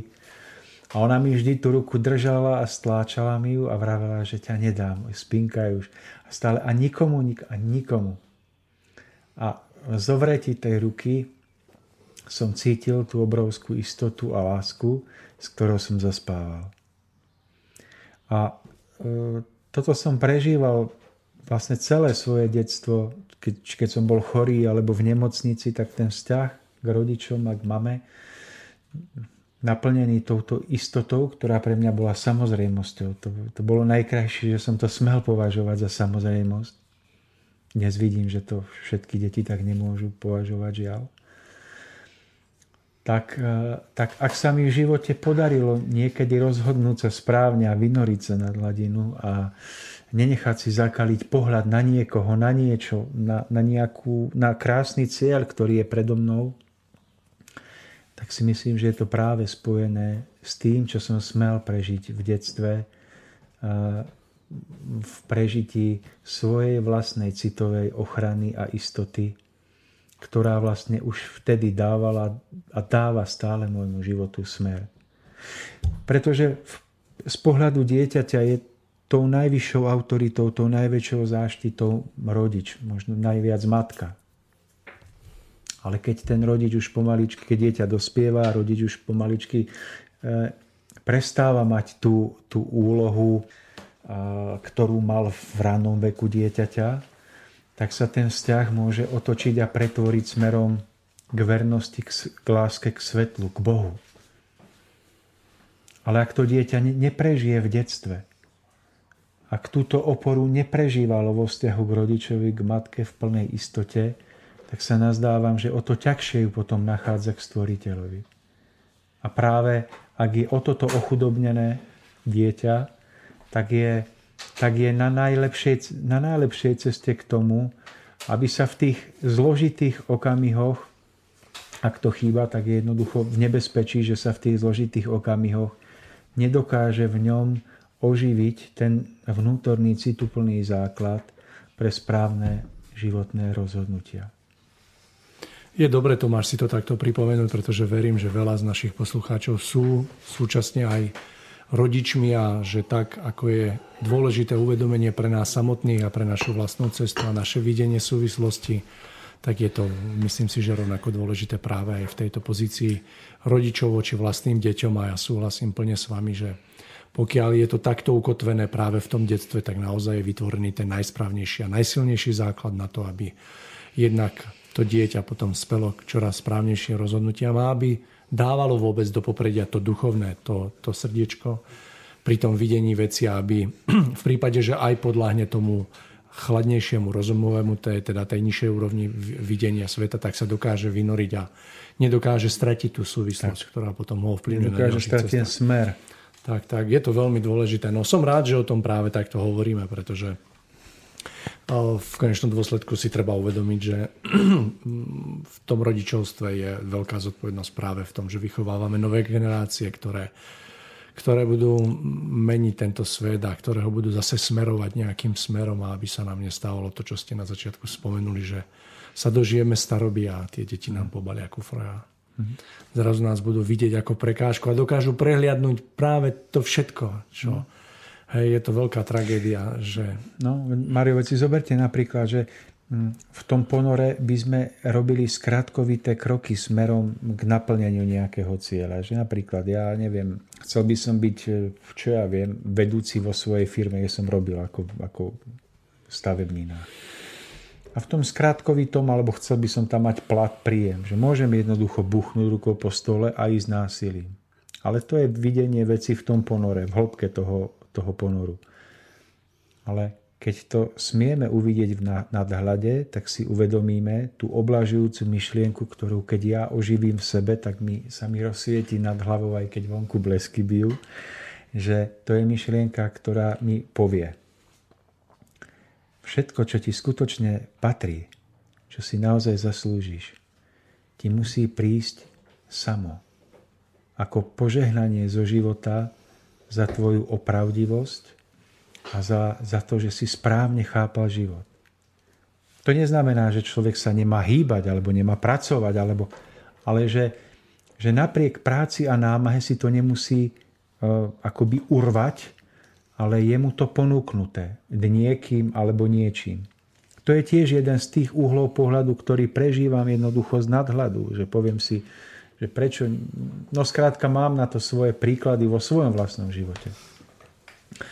A tak, e, tak toto, keď si prežívam, tak si uvedomujem, že práve tieto svetlé momenty nášho videnia vecí, že na ne by sme sa mali zamerať. A opakom je toho, že keď sa ponoríme po tú hladinu a vidíme všetko skreslené tým, čo sa pod hladinou nachádza, tou kalnou vodou, tak, e, tak tým hlbšie sa ponárame, čím viacej sa tým myšlienkam venujeme, čím viacej ich živíme, živíme a pitváme a ideme v nich do hĺbky. Prečo ja? Prečo toto? Prečo? A čo som ja horší? A, a každá táto myšlienka je, je jednoducho hĺbším a hĺbším ponorením sa pod hladinu. A verte, Mário, že tam pod hladinou sú miliardy ľudí, ktorí sa už nevládali vynoriť. Uviaznutí v myšlienkových svetoch svojich hnevov a svojich zatrpnutostí. Od najvplyvnejších duchovných učiteľov až po politických vodcov, až po najbežnejších ľudí. A hrozí to každému jednému z nás. Nikto z nás nemá vo svojom živote v rukách dekret istoty na to, že sa v tom neutopí. Že tam pod hladinou nezahynie. Ale jedine ten, kto si uchováva túžbu po svetle a kto túži potom, aby svetlo nad ním držalo ochranu ruku. Ten stále bude v tom lúči žiarenia, dám si momriavky z toho, ako to hovorím, ten bude týmto lúčom žiarenia stále dr- držaný pri živote. A preto by som chcel každého jedného z nás, kto to počúva a sebe samému predovšetkým povedať a upozorniť, aby sme bdeli nad svojimi myšlienkami. Pretože každá myšlienka, ktorej dovolíme, aby vstúpila do nášho vnútra a ktorú rozvíjame s pocitom negatívnosti a s pocitom dotknutosti nás samotných, je myšlienka, ktorá nás potápa hlbšie a hlbšie pod hladinu. A vedieť tok myšlienok ovládnuť práve tým, že duchovne vidíme ten náš cieľ správne a nezapletať sa do uh, popínavých riast takýchto myšlienok, je otázkou života a smrti. nejde tu o to mať vysokú školu nejakého prestížneho zamerania. Nejde tu o to zarábať milióny. Ide o to dokázať sám v sebe rozpoznať tok myšlienok a rozvíjať iba také myšlienky, ktoré sú vyživované a inšpirované videním tohto veľkého a nádherného cieľa v našom živote. Svetlého cieľa naplneného čistými citmi, oprostenými od všetkých týchto podhladinových pocitov, skľúčenosti, stiesnenia, ktoré oberajú náš život, ktorý by inak mohol byť krásny, prenádherný, oberajú náš život, o to najcenejšie, vlastne o prežitie radosti z prítomnosti. Takže v tomto vidím, že, že musí každý jeden z nás duchovne bdieť.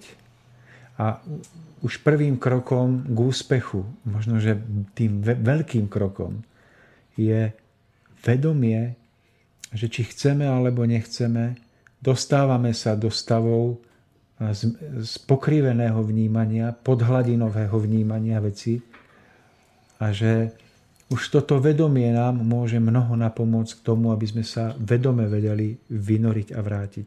To najväčšie utrpenie, to, tie najväčšie nešťastia sa stávajú v tom, že človek si to dennodenne nie je schopný uvedomovať a ten podprahový, podhladinový uhol pohľadu, ktorý si osvojuje, nedokáže, nedokáže vnímať, že, že jednoducho je jeho obeťou a pod vplyvom tohto pohľadu pozerá na iných, pozerá na skrátka do budúcnosti a upadáva.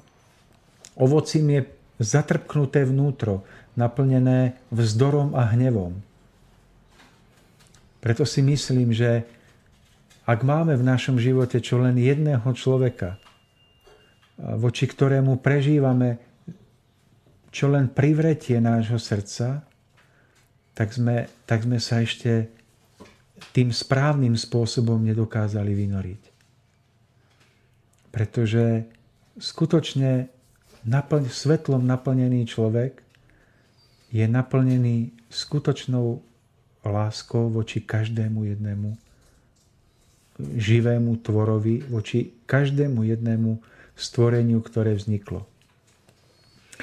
A aj keby to malo mať formu neutrálneho, voľného vzťahu, ale musí tam byť vždy e, cítiť uvoľnenie a lásku. Prianie, minimálne skutočné úprimné prianie dobra a svetla tomu, tomu vlastne v našom živote. A ešte by som možno, Mário, ak mi dáte ešte aspoň chvíľočku, tento obraz potápania a vynárania ktorý asi pripomína v práci pri vyrezávaní stále, pretože pri vyrezávaní veľa pracujem vnútorne.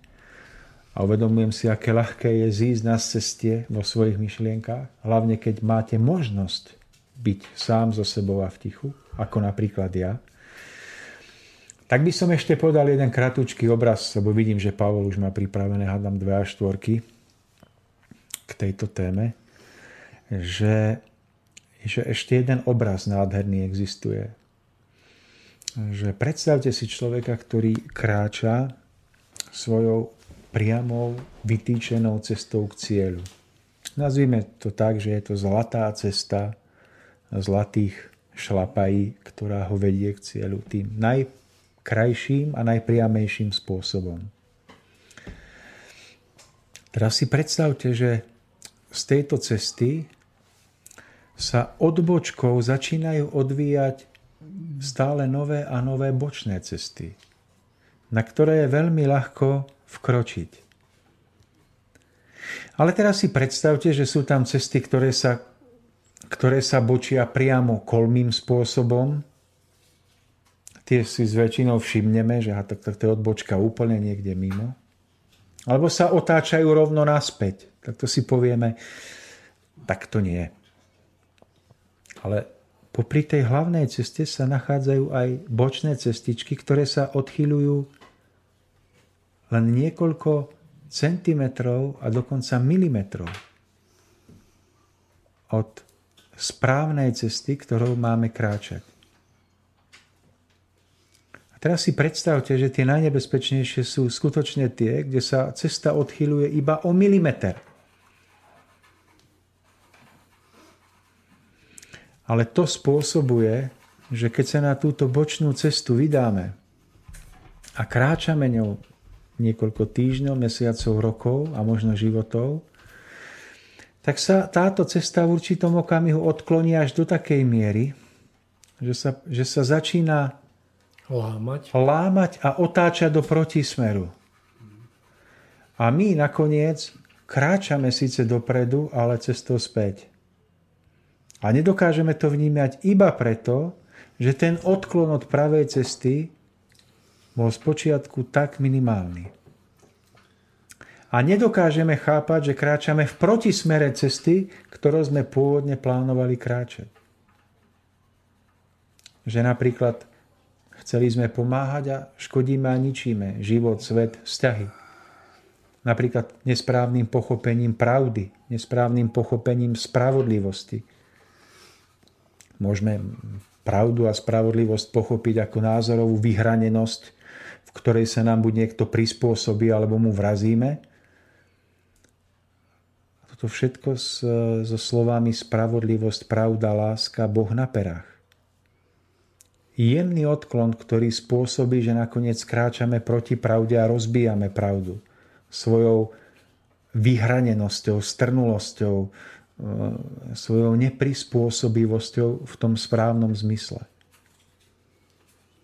A teraz vo vesmíre, si predstavte vo vesmíre, keď je nejaká úsečka alebo priamka. A tá druhá vedľa nej by sa vychylovala nie o milimeter, ale o miliontinu milimetra,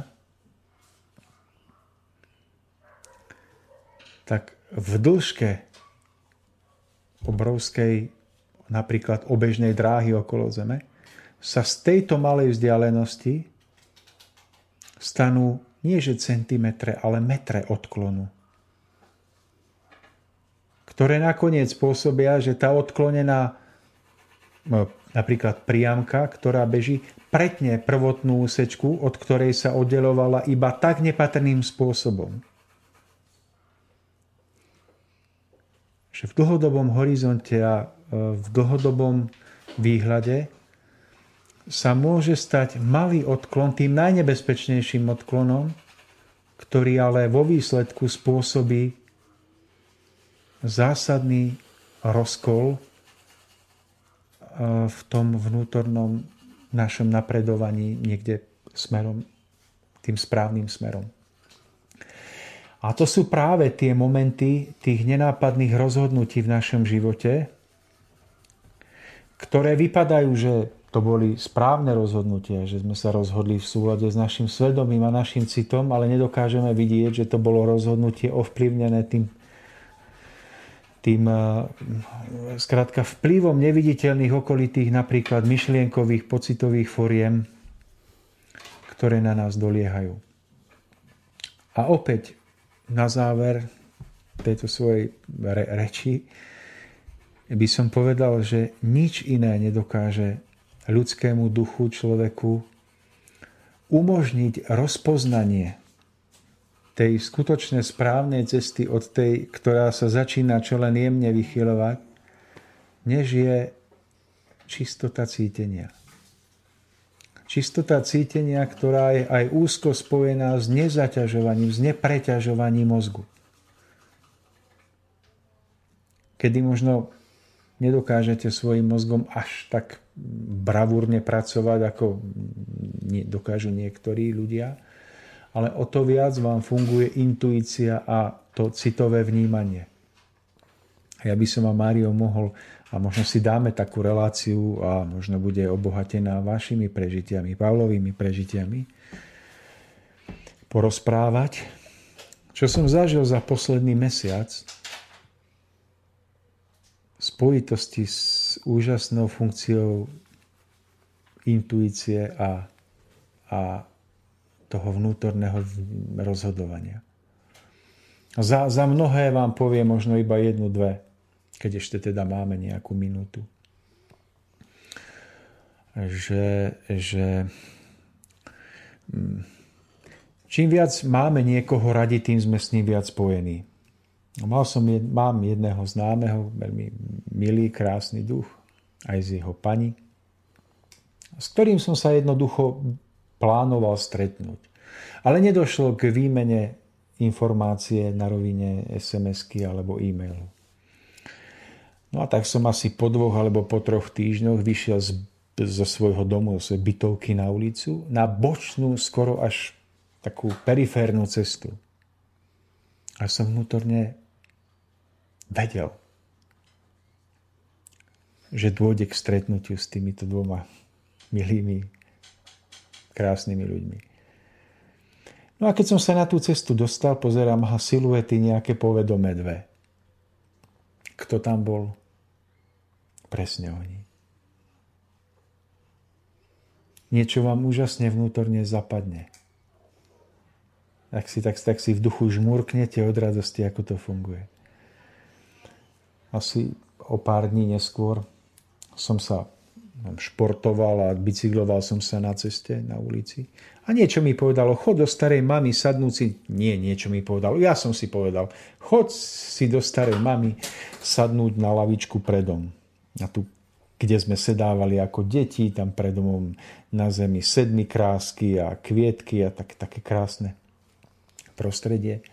Otočil a tak ako som šiel, obišlo ma jedno auto oproti a v tom mi nejaký hlas povedal, otoč sa a vráť sa naspäť. A ja myslím, tak idem. Je to tak silné, tak jasné, choď naspäť. Tak ma preplo, polovičke cesty som sa otočil, prešiel naspäť ku teda svojmu domu. Pred domom stojí ten jeden môj taký ten známy. A on sa pýta, že, že, že ahoj, ahoj, že ty si ma asi videl však, že si sa otočil. A že nie. Veď to auto, čo obchádzalo oproti, to som bol ja, ja som tam sedel. A ja, že si ma videl, tak si sa otočil na bicykli a prišiel si za mnou. A hovorím, no ja som mal to videl obchádzať oproti, ale slnko svieti, tak slnko nie, ale tak svetlo svieti do tých okien, ja tam nevidím dnu. Tak ja som sa otočil iba tak, že som to tak vnímal. On si uvedomil, že vlastne ako prešiel na tom aute, tak došlo k nejakému telepatickému prenosu informácie, ktorý spôsobil, že som otočil bicykel a šiel som za ním. A toto sú všetko také malé drobnosti, z ktorých je človek vždy na novo nadšený a udivený, pretože ukazujú, že nie len mozgové pôsobenie v tom zmysle niečo ovládať, vypočítať, niečo ovládať, naprojektovať. Nie len toto má zmysel, ale že komu je možno ubraté v jednom smere, tak mu je nesmierne pridané v druhom a že to má svoje obrovské, krásne pozitíva a že človek možno dokáže potom o to viac vnímať iných ľudí, zachytávať ich myšlienky, ich vnútorné prežitia, pochody a dokáže sa s ľuďmi potom spájať ešte na inej rovine bez toho, aby používal napríklad nutne túto vonkajšiu techniku. Ale takýchto zážitkov, Mário, určite máte vy na, na vlečku. Zaujímavé je, Tomáš, že za posledný mesiac. Takže ďakujem, ďakujem Tomáš za váš pohľad, za takéto podkrytie toho závoju a že sme smeli načreť vďaka tomuto rozhovoru opäť e, k tým podstatným, z môjho pohľadu podstatným duchovným súvislostiam, ktoré rozhodujú o všetkom a na ktorých všetko stojí a padá. Dalo by sa nazvať, že je to alfa a omegou. Takže verím, že tieto myšlienky, tak ako aj ostatné myšlienky, nám budú nápomocné na našich ďalších cestách. Za mňa veľmi krásne, veľmi krásne myšlienky rozvité, ale vidím, že Pavol tu už čaká na podanie mikrofónu, pretože máme len dva, takže ja nebudem zdržiavať a odovzdávam mikrofón, takže Pavol, nech sa páči. To tam musíme nechať, rozprávajte, nenechajte sa vôbec. Takto rozprávajte, tak. Dobre. Je to úplne skvelé. Dobre, ďakujem za mikrofón, pozdravujem poslucháčov tejto relácie. Chcem prispieť nejakou drobnosťou alebo nejakou dobrou myšlienkou k podobnej téme. Nie je to presne tá téma, ako Tomáš zvýraznil tú svoju tematiku. Ja som sa rozhodol, že by som prispel niečím podobným a bolo to aj priamo alebo nepriamo spomínané hovorenie o myšlienkach alebo myšlienkami, o myšlienkových formách a ja by som tú tematiku chcel tak viacej do hĺbky rozobrať. Zdá sa mi, že táto téma možno je, ale skôr by som povedal, že v budúcom období bude, mm, bude stále viac aktuálna, keď pochopíme zodpovednosť e, za to, ako, ako myslíme a konáme. Svalne sa to povedal tak, že myslíme a konáme, lebo ako je známe, myšlienka predchádza slovo a slovo čin. Ale takto by som začal. Že aby sme spolu tak e, sa zamysleli, pouvažovali, či, či naše e, myšlienkové výrazy sú správne alebo nesprávne. Uveďme taký príklad, že sadíme si raz do nejakej reštaurácie alebo nejakej čajovne alebo nejaké podobné zariadenie a započúvajme sa do rozhovorov, ktoré sú okolo nás. Alebo poďme do nejakých rodín, do klasických bežných rodín, ktorí si chcú vymeniť nejaké, nazvime to najnovšie informácie, čo sa deje, čo sa tam, čo vľavo, čo vpravo. A započúvajme sa do hĺbky, že o čom je reč. Ak je troška človek taký zbehlý alebo nejaký tak E, duchovne hľadajúci, alebo ako by som to nazval, tak e, troška taký, ktorý už hľadá hĺbšie, tak sa troška aj zarazí e, nad tým, že tie témy, čo my bežne používame v týchto rôznych rozhovoroch, na, na, rôznych, na rôznych sedeniach, teraz mám na mysli sedeniach mimo práce, áno. Povedzme, že to je nejaký deň odpočinku a nehovorí sa o práce, tak vidíme tú banalitu, že ľudia hovoria veci, alebo teda bavia sa o veciach, ktoré sú nepodstatné. By som povedal, že, že treba si všimnúť tú prázdnotu alebo takú neušlachtilosť. Ja hovorím o, to, pre, o tom preto, že mám za to, že v tomto pri uvedenom príklade e, takto utrácame mnohokrát veľa voľného času, o ktorom hovoríme, že čas je vzácny.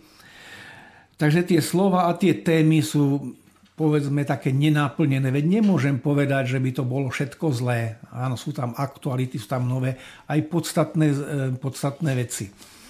Ale v tej hĺbke a v tej veľkej podstate a pre tých, ktorí, nieč, ktorí hľadajú, ľudia, ktorí hľadajú teda odpovede na otázky, prečo sme tu, kde kráčame, kde ideme, tak by som povedal, že, že skutočne sú to mnohokrát veľmi nepodstatné veci a strácame veľa času do budúcnosti, ktorý by sme mali využiť o mnoho lepšie. E,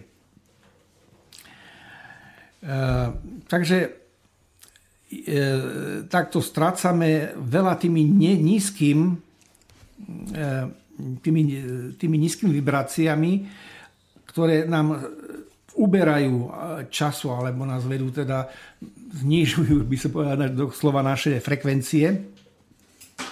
A my ideme stále a tvárime sa, že ideme akoby nahor, ale v skutočnosti si e, tými nepodstatnými rozhovormi, ktoré nemajú ten, ten svetlý náboj k smerom k svetlým úrovňam, Takže potom e, to vyzerá tak, že ideme síce akoby nahor, ale je to v skutočnosti akoby s klapkami na očiach. Mali by sme sa už zaberať a už myslím, že aj taký čas na tých svetových hodinách, že kde ideme a kráčame a ako ten správny čas využiť. Teraz nebudem hovoriť o, o práci, už som povedal. Do, do práce chodíme, pretože sme tam uzavreli nejakú zmluvu a sme povinni tam odpracovať povedzme tých 8 hodín s tým, ako nemôžeme hýbať. Skôr by som sa ako zamýšľal na ten čas, ktorý trávime mimo pracovnej doby. Tak bolo povedané o tej myšlienke, že myšlienka predbíha slovo. Možno, že je to len v nejakých mikrosekundách, ale keď sa chceme vyjadriť, tak musí tá myšlienka predchádzať. No a z iného pohľadu, akoby z hora, keď sme to sledovali, tak aj myšlienka, aj slovo patrí k tým stupňom, ktoré patria do hmotnosti. Čiže majú čo robiť e, vlastne s činom. Myšlienka, slovo chápme ako čin. Po správnosti, keby som išiel do veľkej hĺbky, ale dneska, sa, dneska to rozoberať nebudem, mal by som povedať, že inšpirácia alebo intuícia, duchovné vnímanie, má ešte predchádzať myšlienku po myšlienke, ako už bolo povedané, slovo a čin. Lenže to by zase veľmi naťahovalo reláciu, lebo hovoriť o tých mm, citových vnemoch a inšpirácie, intuície, toto preklenutie by bolo až k tým činom veľmi veľké. A potom som si povedal, že radšej rozviem tú tému myšlienkové a myšlienkové for, myšlienky a myšlienkové formy. Preto ma ešte vám za to, že sa málo o tom hovorí. Myslím, že nehovoríme o tom na verejnosti. Nehovorí, neučili sme sa o tom v škole. A bude dobré, ak si niečo e, zopakujeme a zistíme, že vlastne myšlienka je veľká zodpovednosť, ako kráčame, ako ideme. Tak sme sa dohodli, že myšlienky sú veci na inej úrovni a to je, tú úroveň voláme jemnejšia hrubohmotnosť. To je akoby tam ten domov. Tá myšlienková teda tá jemná hrubohmotnosť je prepojená samozrejme aj s tou našou hrubohmotnosťou cez slovo a s hrubohmotnosťou, kde, kde sa vieme realizovať cez skutok. Napríklad skutok vykonáme, skutak, e, napríklad stavba, záhradka, vieme sa potom ďalej akoby realizovať.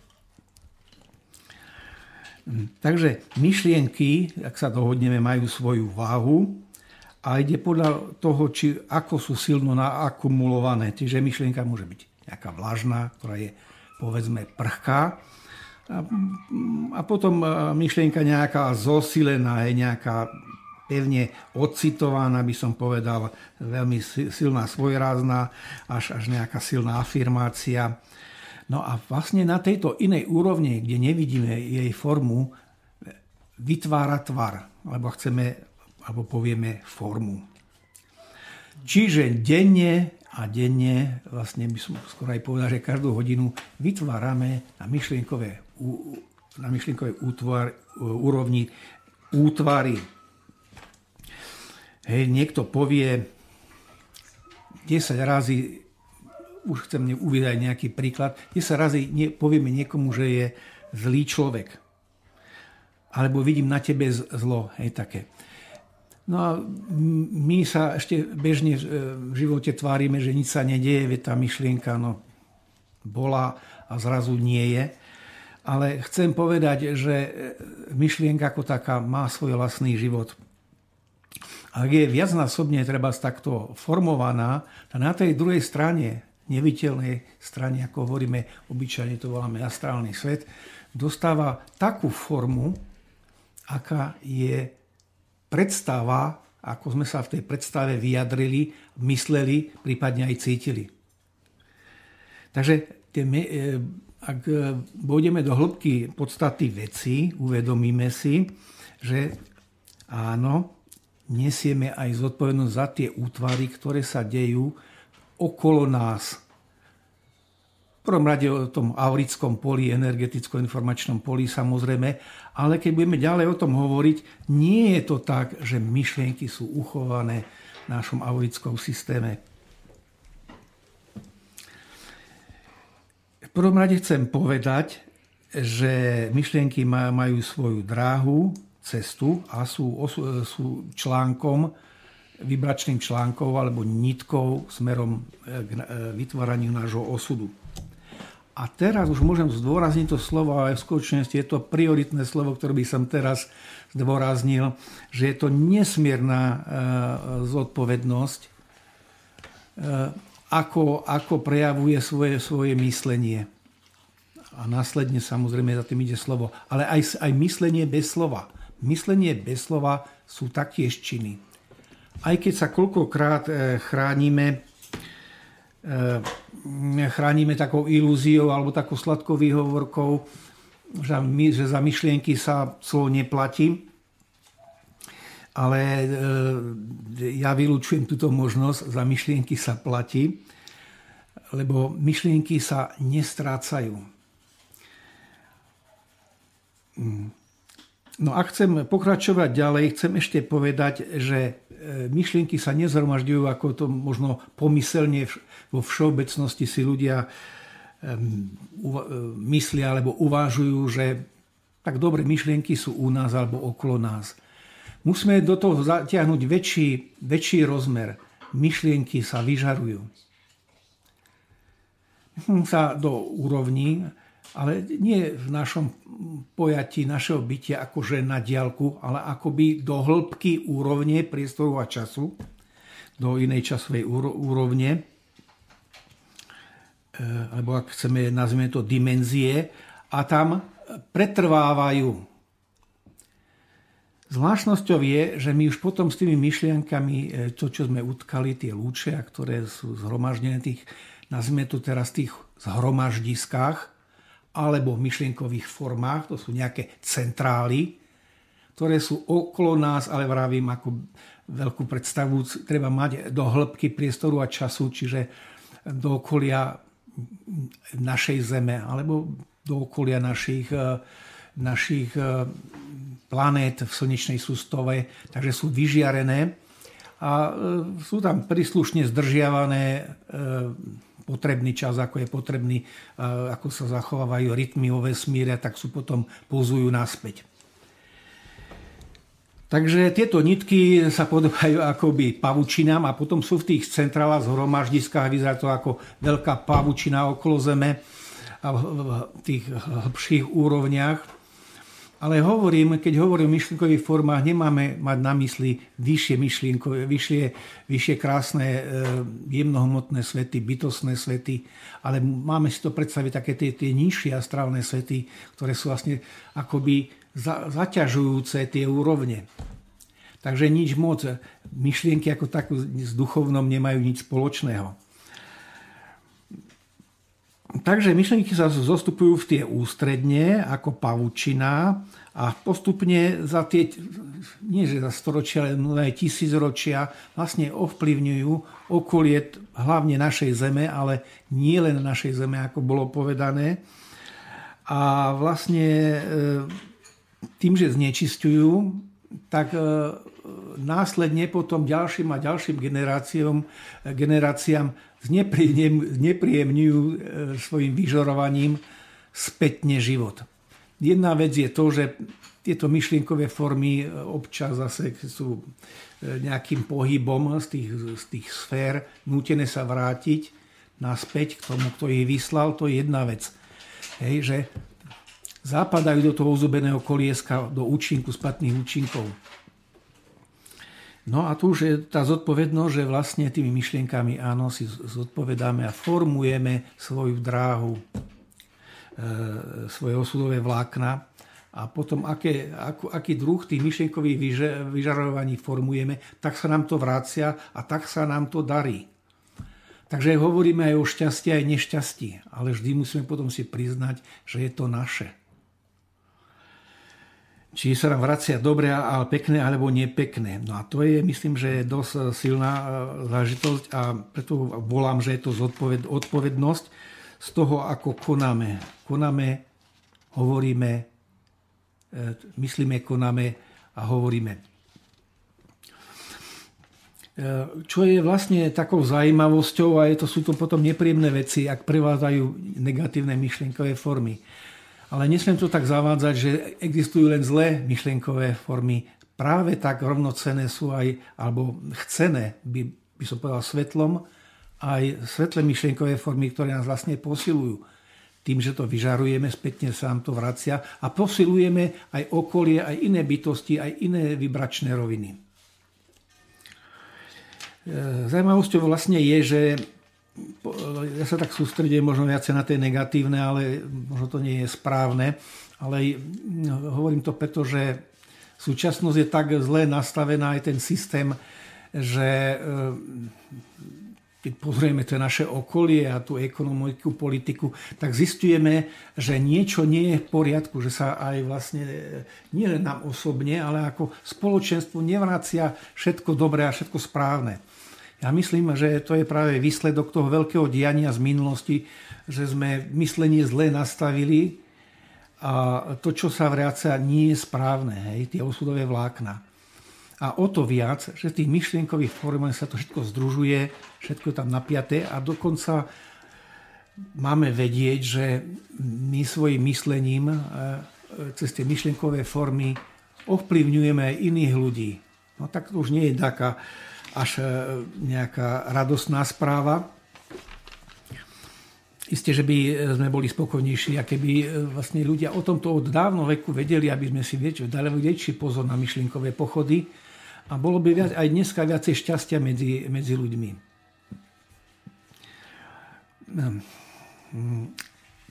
my sa nemusíme nejako zvlášť starať, keď už vyšleme tú myšlienku, povedzme, že v našom prípade negatívnu, že ona už letí do tých, do tých, tých nižších úrovní, tých nižších astrálnych svetov, že teraz čo ako odstrániť. Nemáme dostatok síl, aby sme to, čo bolo už vyslané, ehm, v tej chvíli napravili. Ano. Je to už vyslané a ten účinok, chceme, či sa nám páči alebo nepáči, sa nám musí e, raz vrátiť. Mm. A chcem povedať, že to sú sa ako samočinné deje. My to priamo, priamej úmere nemôžeme e, v tej chvíli, v danej chvíli, alebo spätne, hej, alebo nejako takto dopredu poupravovať. Musíme to potom nejako spätne ako prežiť. Je to niečo podobné, ako keď sa hovorí o blokoch, e, ktoré sú ako v aure, ktoré zaťažujú človeka, že sú tam nejaké minulé, nevyriešené veci, nejaké nevysporiadané, bolestné udalosti. Aj tie raz musí nastať čas e, ich odblokovať, lebo oni akože by tam boli natrvalo, ale my to nechceme. Ale je to určité veľké nebezpečie práve ako, ako s tými formami, ktoré si nevieme, nevieme sami E, poradia a zaťažujú nás. A vlastne tá pointa je v tom, že nám bránia tomu, tomu duchovnému zostupu. Nebo je to taká zaťažkovacia, zaťažkovacia skúška.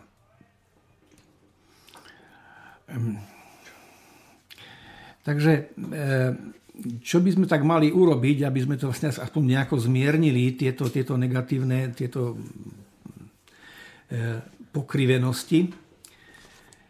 V prvom rade taká všeobecná rada by bolo zmena toho životného postoja. To je tak zasiahnuť, tak je to priamo či nepriamo a dať e, vyšším hodnotám dať prednosť, dať si vyššie ciele, vyššie výzvy, výzvy takej prísnej, prísnej zmene hej, cez poznanie samozrejme nejakých vyšších zákonov, inak to asi nepôjde. A tak prekryť a dať, už to tak poviem, úvodzovka, že dať vyschnúť, dať možnosť vyschnúť starým tým osudovým nitkám, ktoré sú ukotvené v tých, tých nižších úrovniach.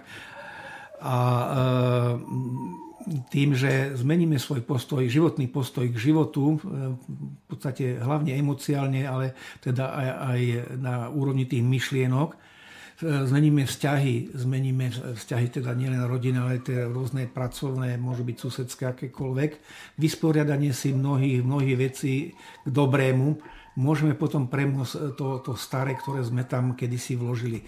Lebo hovorím to preto, že nemáme, nemáme iné možnosti. My to nevieme odstrihnúť. To, čo sme zasiahli, potom môžeme maximálne čakať ten spätný účinok, ktorý príde v nejakej vlne a potom sa mu máme alebo musíme uzmieriť uzmeriť účinkom tak, ako, ako príde a, vyro, a vyrovnať sa s tým. Takže členiť sa cez nové poznanie do zákonov, hľada, teda, hľada tie vyššie princípy, vyššie pravdy vo stvorení, vyššie zákony a tak ďalej. Pritom sa samozrejme aj musíme fyzicky hýbať, duchovne hýbať, neustrnúť.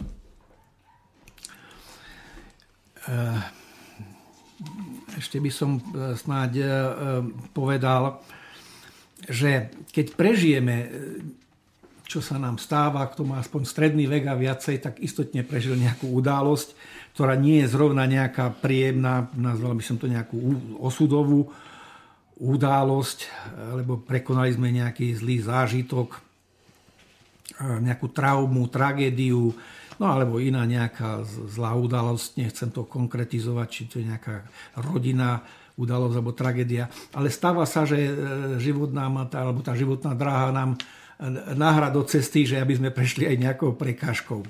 Ja to hovorím len preto, že aby sme si tak nenadejali, že keď prejdeme nejakou zlou udalosťou, že opadne z nás takým ako jednorázovkou e, e, nejaká veľká záťaž, že prekonáme e, nejakú tragédiu, haváriu a povieme si, no konečne sa akoby to minule odpíkalo.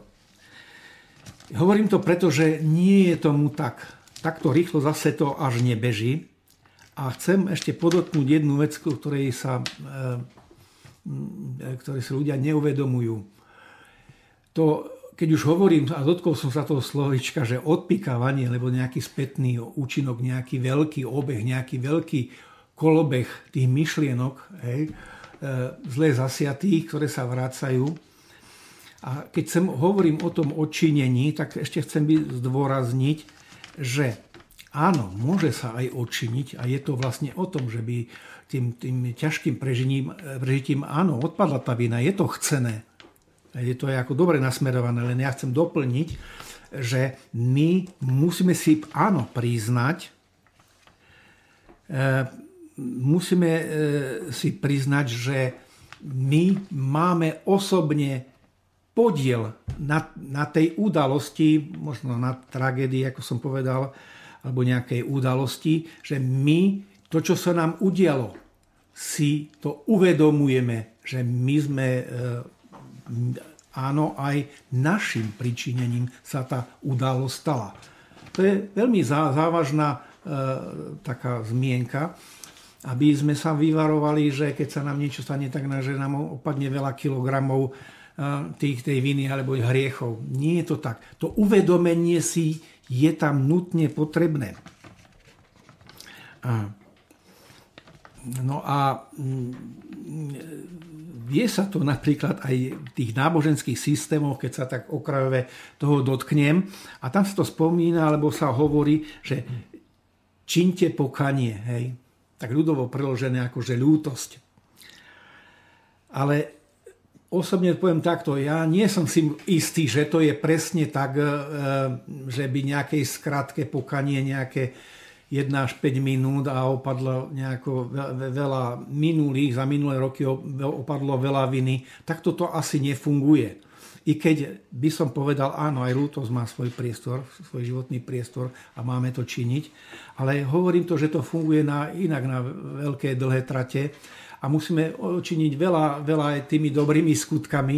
Jedna lútosť a nejaký veľký zličin to nevyrovná. Nevyrovná nejaký zličin, podanie si ruky, čo ja viem, na chvíľu aj s nejakým nepriateľom a čakáme, že sa niečo vyrovná, čo sme, čo sme sa hádali o nejakú brázdu na poli 10 rokov a súdili. Tak toto rýchlo nebeží. Tam treba ako, že veľmi veľa trpezlivosti a mm, e, e, zmena toho nového myslenia, ako som tam úvode naznačil, že zmena nastavenie, nastavenia nasmerovania svojej dušičky tam e, dopredu, že idem, idem meniť. Idem meniť seba najprv, potom budem meniť okolie. A všimnite si, ako my to robíme teraz. No, čo by som uviedol snad nejaký príklad, že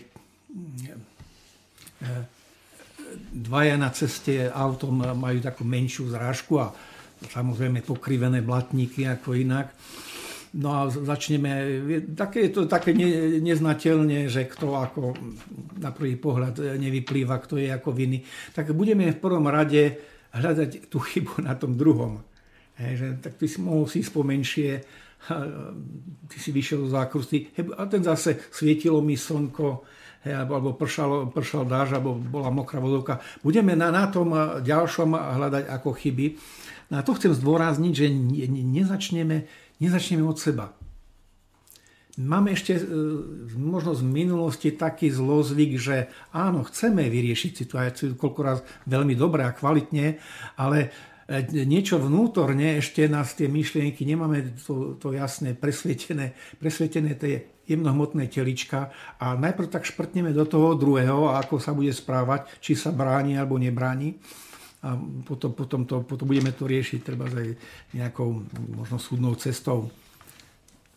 Poučenie z toho, čo som teraz povedal. Skúsme sa raz pozrieť a nech nás to životná cesta, životné dráhy k tomu dovedú, aby sme, sa, aby sme začali od seba.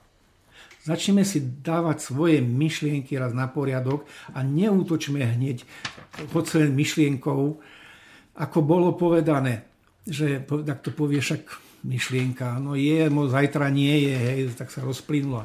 Nie je to také isté, zvlášť ako bolo povedané, keď je tá myšlienka kumulovaná. Ona je a keď sa zase o 10 rokov podobná havária udeje. Verte, že my budeme aj tam bude nám pridané, že sme v tej chvíli treba neodpustili, alebo si nepriznali, už to chcem zdôrazniť, nepriznali reálne čas princípu tej svojej viny. Teda nemusíme to nejako, že náhlas alebo ani do novín, ale vnútorne si povedať svoj podiel nepozornosti v tej danej chvíli.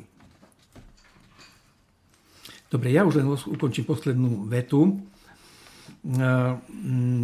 že tú tému som vybral vlastne len preto, že táto doba je doba veľkých zmien a myslím, že sú aj veci, o ktorých by sa malo hlasnejšie hovoriť, aj preto, že sme sa v škole neučili. Neučia nás to vlastne ani na pracovisku, učí nás toto, čo bolo povedané, život, alebo nejakí duchovní učitelia. A e, posledná myšlienka je, že vlastne aj, e, alebo je to výzva, dajme si svoje myšlienky e, na poriadok a venujme sa, aby boli podľa možností čo najčistejšie. Múdro, Pavol, ďakujem veľmi pekne za váš vstup. Tomáš, v krátkosti, ak e, môžete na záver pár myšlienok alebo jednu myšlienku. Mario, už iba jednu. Ďakujem vám, aj, aj Pavlovi, za to, že sme sa mohli opäť zísť spolu a spoločne sa jednoducho vnútorne napriamiť a naladiť na to, čo, na čom stojí a padá náš život, pretože či sme bieli, alebo čierni, starí, alebo mladí, alebo aké, máme akékoľvek vonkajšie rozdielnosti, tak jedno máme všetci spoločné, že čistota nášho cítenia a jasnosť nášho myšlienkového sveta ovplyvňuje, či budeme pre túto zem prínosom alebo záťažou. Či po odchode z tejto zeme budeme putovať do úrovní, ktoré nás budú dvíhať k smerom k svetlu, k nášmu pravému domovu, k naplneniu všetkých najkrajších citov a túžob, alebo budeme vysieť e, niekde v útrobách okolo tejto zeme e, naplnený pocitmi zatrpknutosti, e, sebalútosti a hnevu, o ktorých vravel Pavol. A ja prajem každému z nás, aby práve tá čistota cítenia a čistota myslenia, videnie jasného cieľa so všetkou jednoduchosťou a ľahkosťou aby v každom momente, v každej minúte dňa v nás výťazilo, pretože potom budeme môcť prežívať odlesk raja tu na zemi a až vtedy budeme skutočným, skutočnou oporou, skutočnou pomocou pre všetkých, ktorí hľadajú v tejto dobe svetlo. Takže Mário, ešte raz vám ďakujem, Pavol, ďakujem aj vám a ďakujem aj našim poslucháčom za to, že svojim počúvaním a svojou energiou pomáhajú tejto relácii aby mohla prinášať toto posilnenie.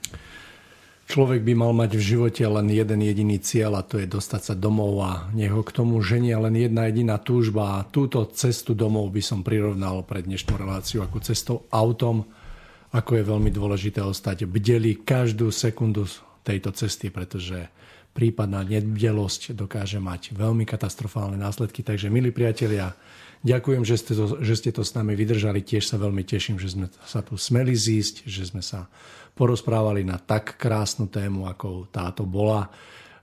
Prežite príjemný záver týždňa, no a víkend troška pooddychujte, no a tú nedelu želám v takom pokojnom rodinom a priam až sviatočnom naladení. No a my sa budeme počuť opäť o niekoľko dní, takže do počutia. Sadaj,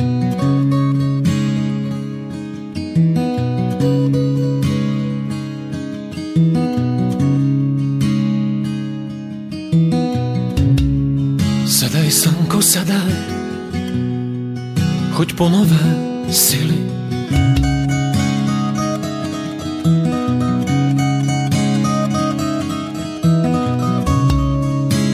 čo je svetlo, je to duša v nás.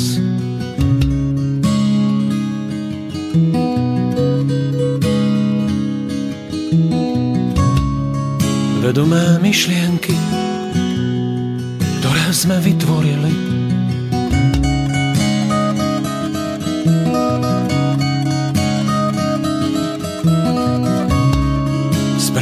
spravodlivo budú zajtra v hmote rásť.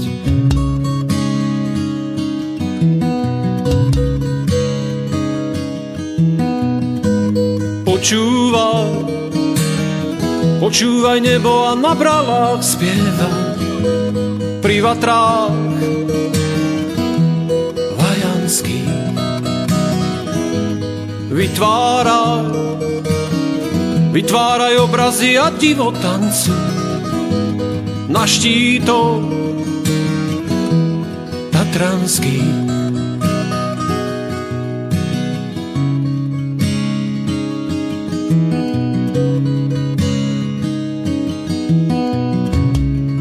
Vychodí slniečko, do doliny svieti.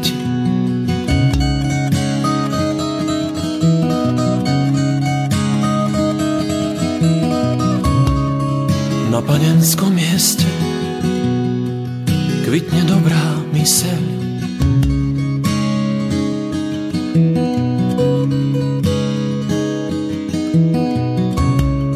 Daj nám silu svarok pochopiť súvislosti.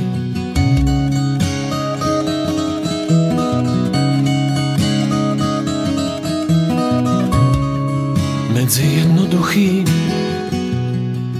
a zložitým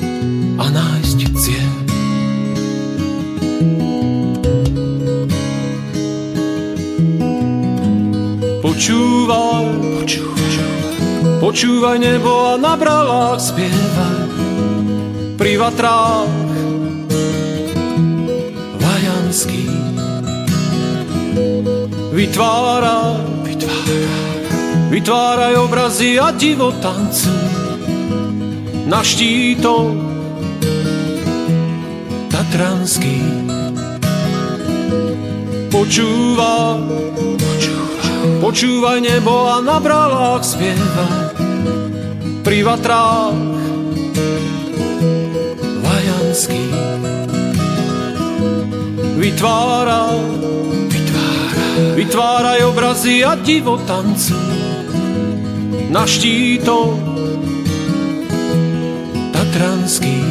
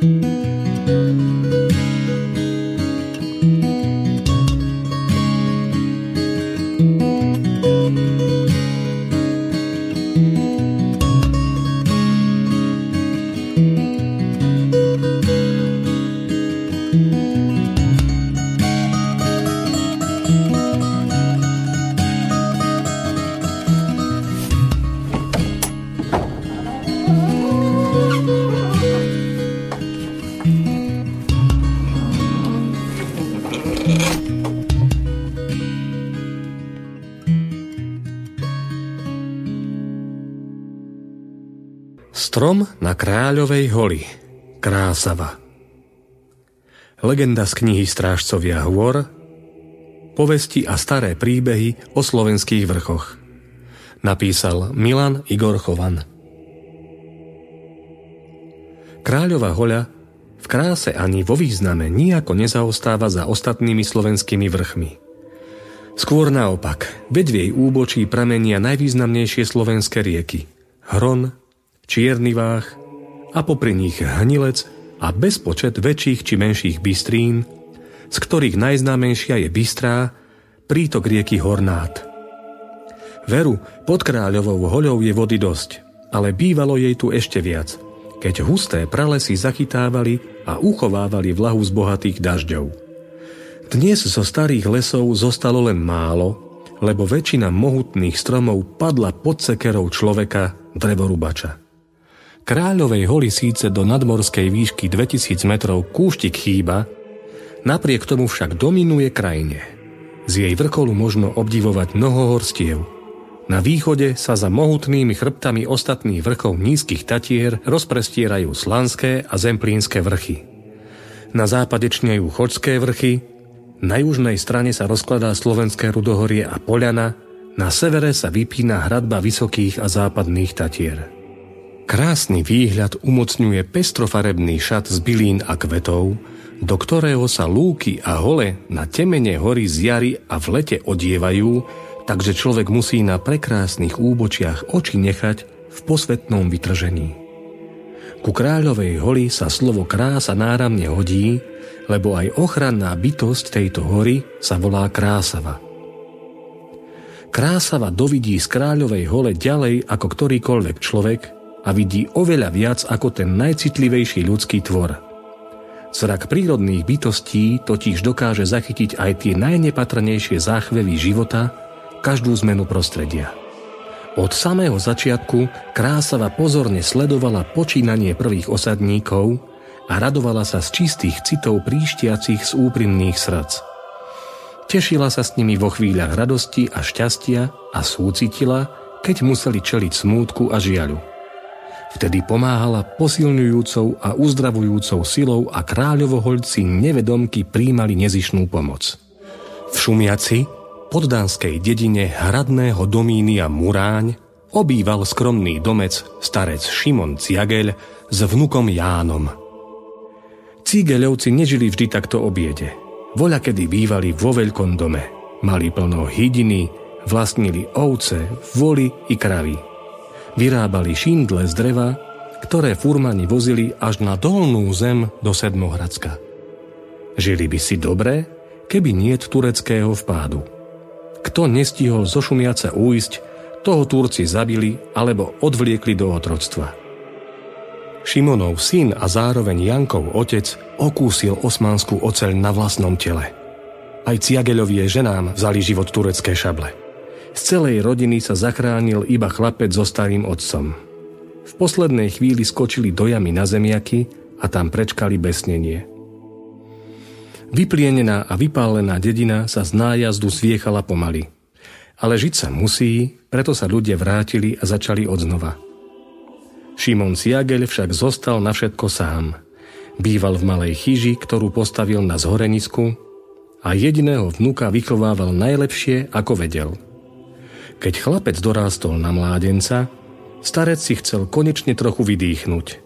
Súžovaný krutým osudom a zodratý od roboty čakal, že Ján sa mu odplatí. Janko oplýval silou i odhodlaním zbaviť sa psoty. Keďže vyrastal bez matky, povahu mu nezjemnila materinská láska, preto sa často správal neústupčivo, ba niekedy až bezohľadne. Všetko podriadoval jedinému cieľu snahe zbohatnúť. Šimon schvaľoval vnúkovú túžbu po lepšom živote. Pri jej uskutočňovaní mu pomáhal najmä cennou radou, lebo naviac už bol pristarý. Janko si však jeho ponaučenia neveľmi cenil. Namýšľal si, že má dosť vlastného rozumu, preto starkého nezriedka na posmech obracal.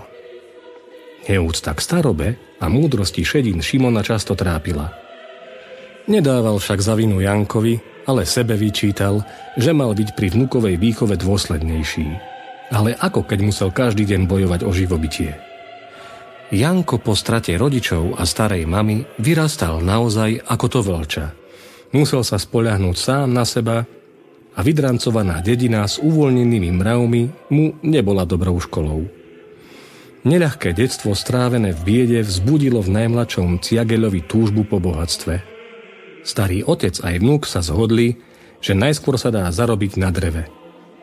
Skúsený Šimon Janovi dobre radil, kým to ten počúval – kým vládal, pomáhal vnúkovi aj pri rúbaní, spracovaní a predají dreva. Nedarilo sa im zle. Čím viac však zarábali, tým sa Jano stával chamtivejší. Šimon Ciageľ pripraví raňajky a podrme vnuka v posteli. Hoci ešte len svitá, Jano stane bez reptania. Pretrie si oči, zazýva a šuchtavým krokom prejde k stolu. Sadne si na stoličku pri okne a s chuťou sa pustí do praženice na masle. Kúskom chleba vytrie tanier a jedlo zapije dúškom mlieka. Smotanou obielené fúzy si utrie do rukáva. Chvíľu počká, kým sa jedlo usadí v bruchu. Nasýtený uprie pohľad na starého otca. Starký, kam pôjdeme dnes? Či znova nad Dudláčku? Šimon Ciagel má už vec dopredu premyslenú, preto pohotovo odvetí. Tam sme už vyrúbali dosť. Viac nebudeme. Musíme sa držať dohody. Tak kde teda? Neboj sa, Janko. Roboty je dosť. Len keby sily bolo. Viem, ty máš na rozdávanie, ale ja už nevládzem. Sila ma opúšťa ako voda deravý hrniec. Kto vie, dokedy ja tu ešte budem. Ján využije Starkého slabú chvíľku, aby mu predložil dlho pripravovaný zámer. Rozmýšľal som o našej hore. Krásne drevo nám tam rastie. Môžu byť z neho pekné peniaze. Šimon sa však nedá prekabátiť. Janko, to je stará pesnička. Vravel som ti, že ešte nie. Najlepšie bude, ak na náš les zabudneš. Ale prečo, starý otec? Lebo je prívčas. Horu treba nechať dorásť. Bude v zálohe na horšie časy. Ján pokrúti hlavou. Netárajte, starký, akéže horšie časy. Na čo čakať? Kým nám drevo takto pokradne? Ak ukradne, budeme vedieť kto. V dedine sa nič neutají. A potom to bude robota pre úrad. Dedovi zem ťať nebudeme. Ešte sa nám môže zísť. Netrpezlivý mladík nesúhlasí. Lenže zatiaľ nie je gazdom, preto sa musí podvoliť. Keď sa však starý otec pominie, potom bude konať podľa svojej hlavy. Muži sa chystajú do roboty.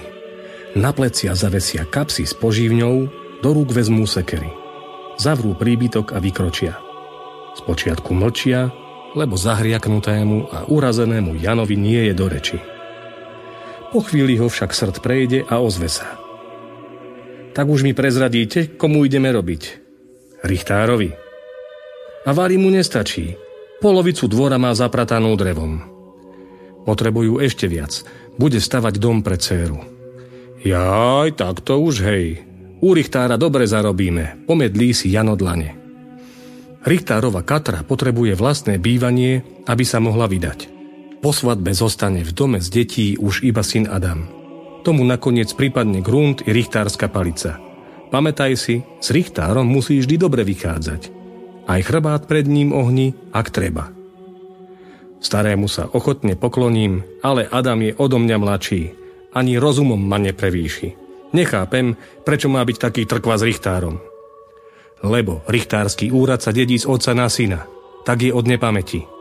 Ak máš naozaj toľko rozumu, ako tvrdíš, tak sa skloníš aj pred Adamom. Hrdému Janovi sa nepáči, ako ho starý otec usadil. Aj by mu niečo štipľavé odsekol, ale nič duchaplného mu na teraz nenapadá. Starý otec si však jeho mlčanie milne vysvetlí ako pokoru. Janko, buď vždy čestný a pokorný. Nikoho nehaň a každému dopraj. Životom musí každý človek putovať sám. Preto sa aj ty spoliehaj hlavne na seba. Dôveruj svojim nohám, lebo tie ťa nesú. Janko starému skočí do reči. Starý otec, ale nohy môžu aj kopať. Šimon akoby nič hovorí ďalej. Spoľáni sa na svoje ruky, lebo tie pracujú a láskavo hľadia. Ruky však aj kradnú a bijú, znova ho preruší uštipačný vnúk. Spoľahni sa na svoje ústa, lebo z nich dobré slovo vychádza. Starý otec, či len tárate. Ostrý jedovatý jazyk dokáže človeka zraniť horšie ako meč. Šimon Ciagel sa nedá vyviezť z miery. Trpezlivo pokračuje. A vždy daj, Janko, na svoje srdce, lebo ono miluje. Aj nenávidí, neodpustí si Jan štipľavú poznámku. Starý Ciagel už nepokračuje. Mrzí ho vnúková pícha, ktorú by bolo treba vytrhať aj s koreňmi ako pír. Teraz však nie je vhodná chvíľa. Janko musí pod ranami osudu zmeknúť, aby bolo možné vyorať burinu pýchy z jeho duše. Keď chlapi dorazia do hory, bez otáľania sa pustia do roboty. Rúbe hlavne Ján, skúsený Šimon však nehlivie.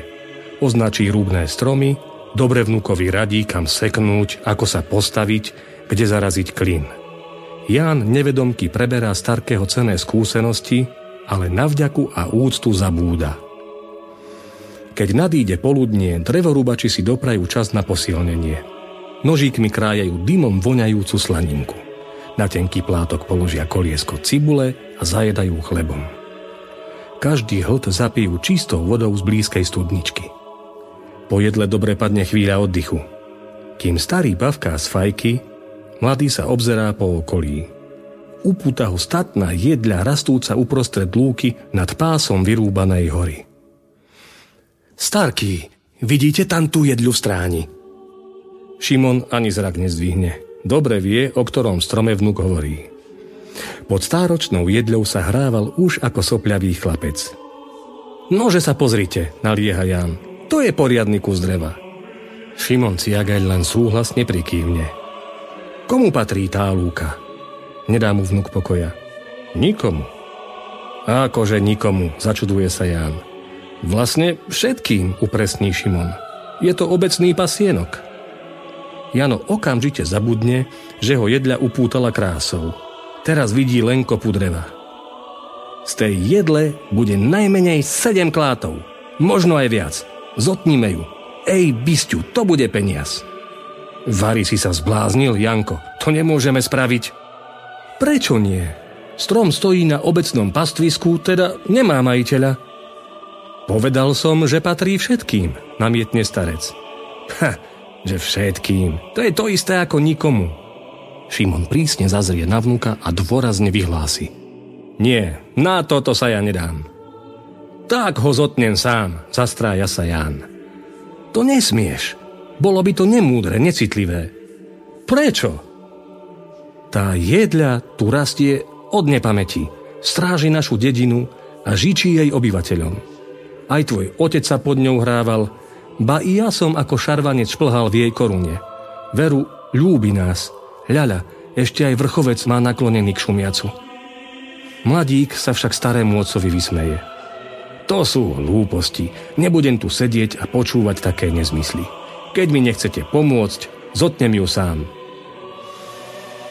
Pyšný Jano Ciagel vstane a so sekerou v ruke vykročí k stromu odsúdenému na smrť. Starec mu v dokonaní nedobrého zámeru nedokáže zabrániť, iba ho smutne sleduje pohľadom. Mladenec hrúbe do hrubého kmeňa, len tak ívery lietajú. Šimon síce vnukovi nepomáha, no domov bez neho ísť nechce.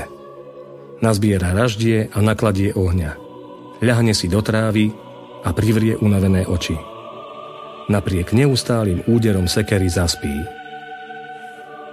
Keď sa prebudí z popoludnejšieho odpočinku, raždie už dohára. Priloží do ohňa, lebo Ján ešte stále rúbe. Napokon sa vysokánska jedľa nakloní a začne padať k zemi. Do kvílenia čerstvého dreva a prašťania lámajúcich sa konárov zaznie bolestný ston. Starý Šimon sa horko ťažko pozviecha. Stane na boľavé nohy. Darmo však klže zrakom popri zvalenej jedli, vnuka nevidí. Janko! Janko!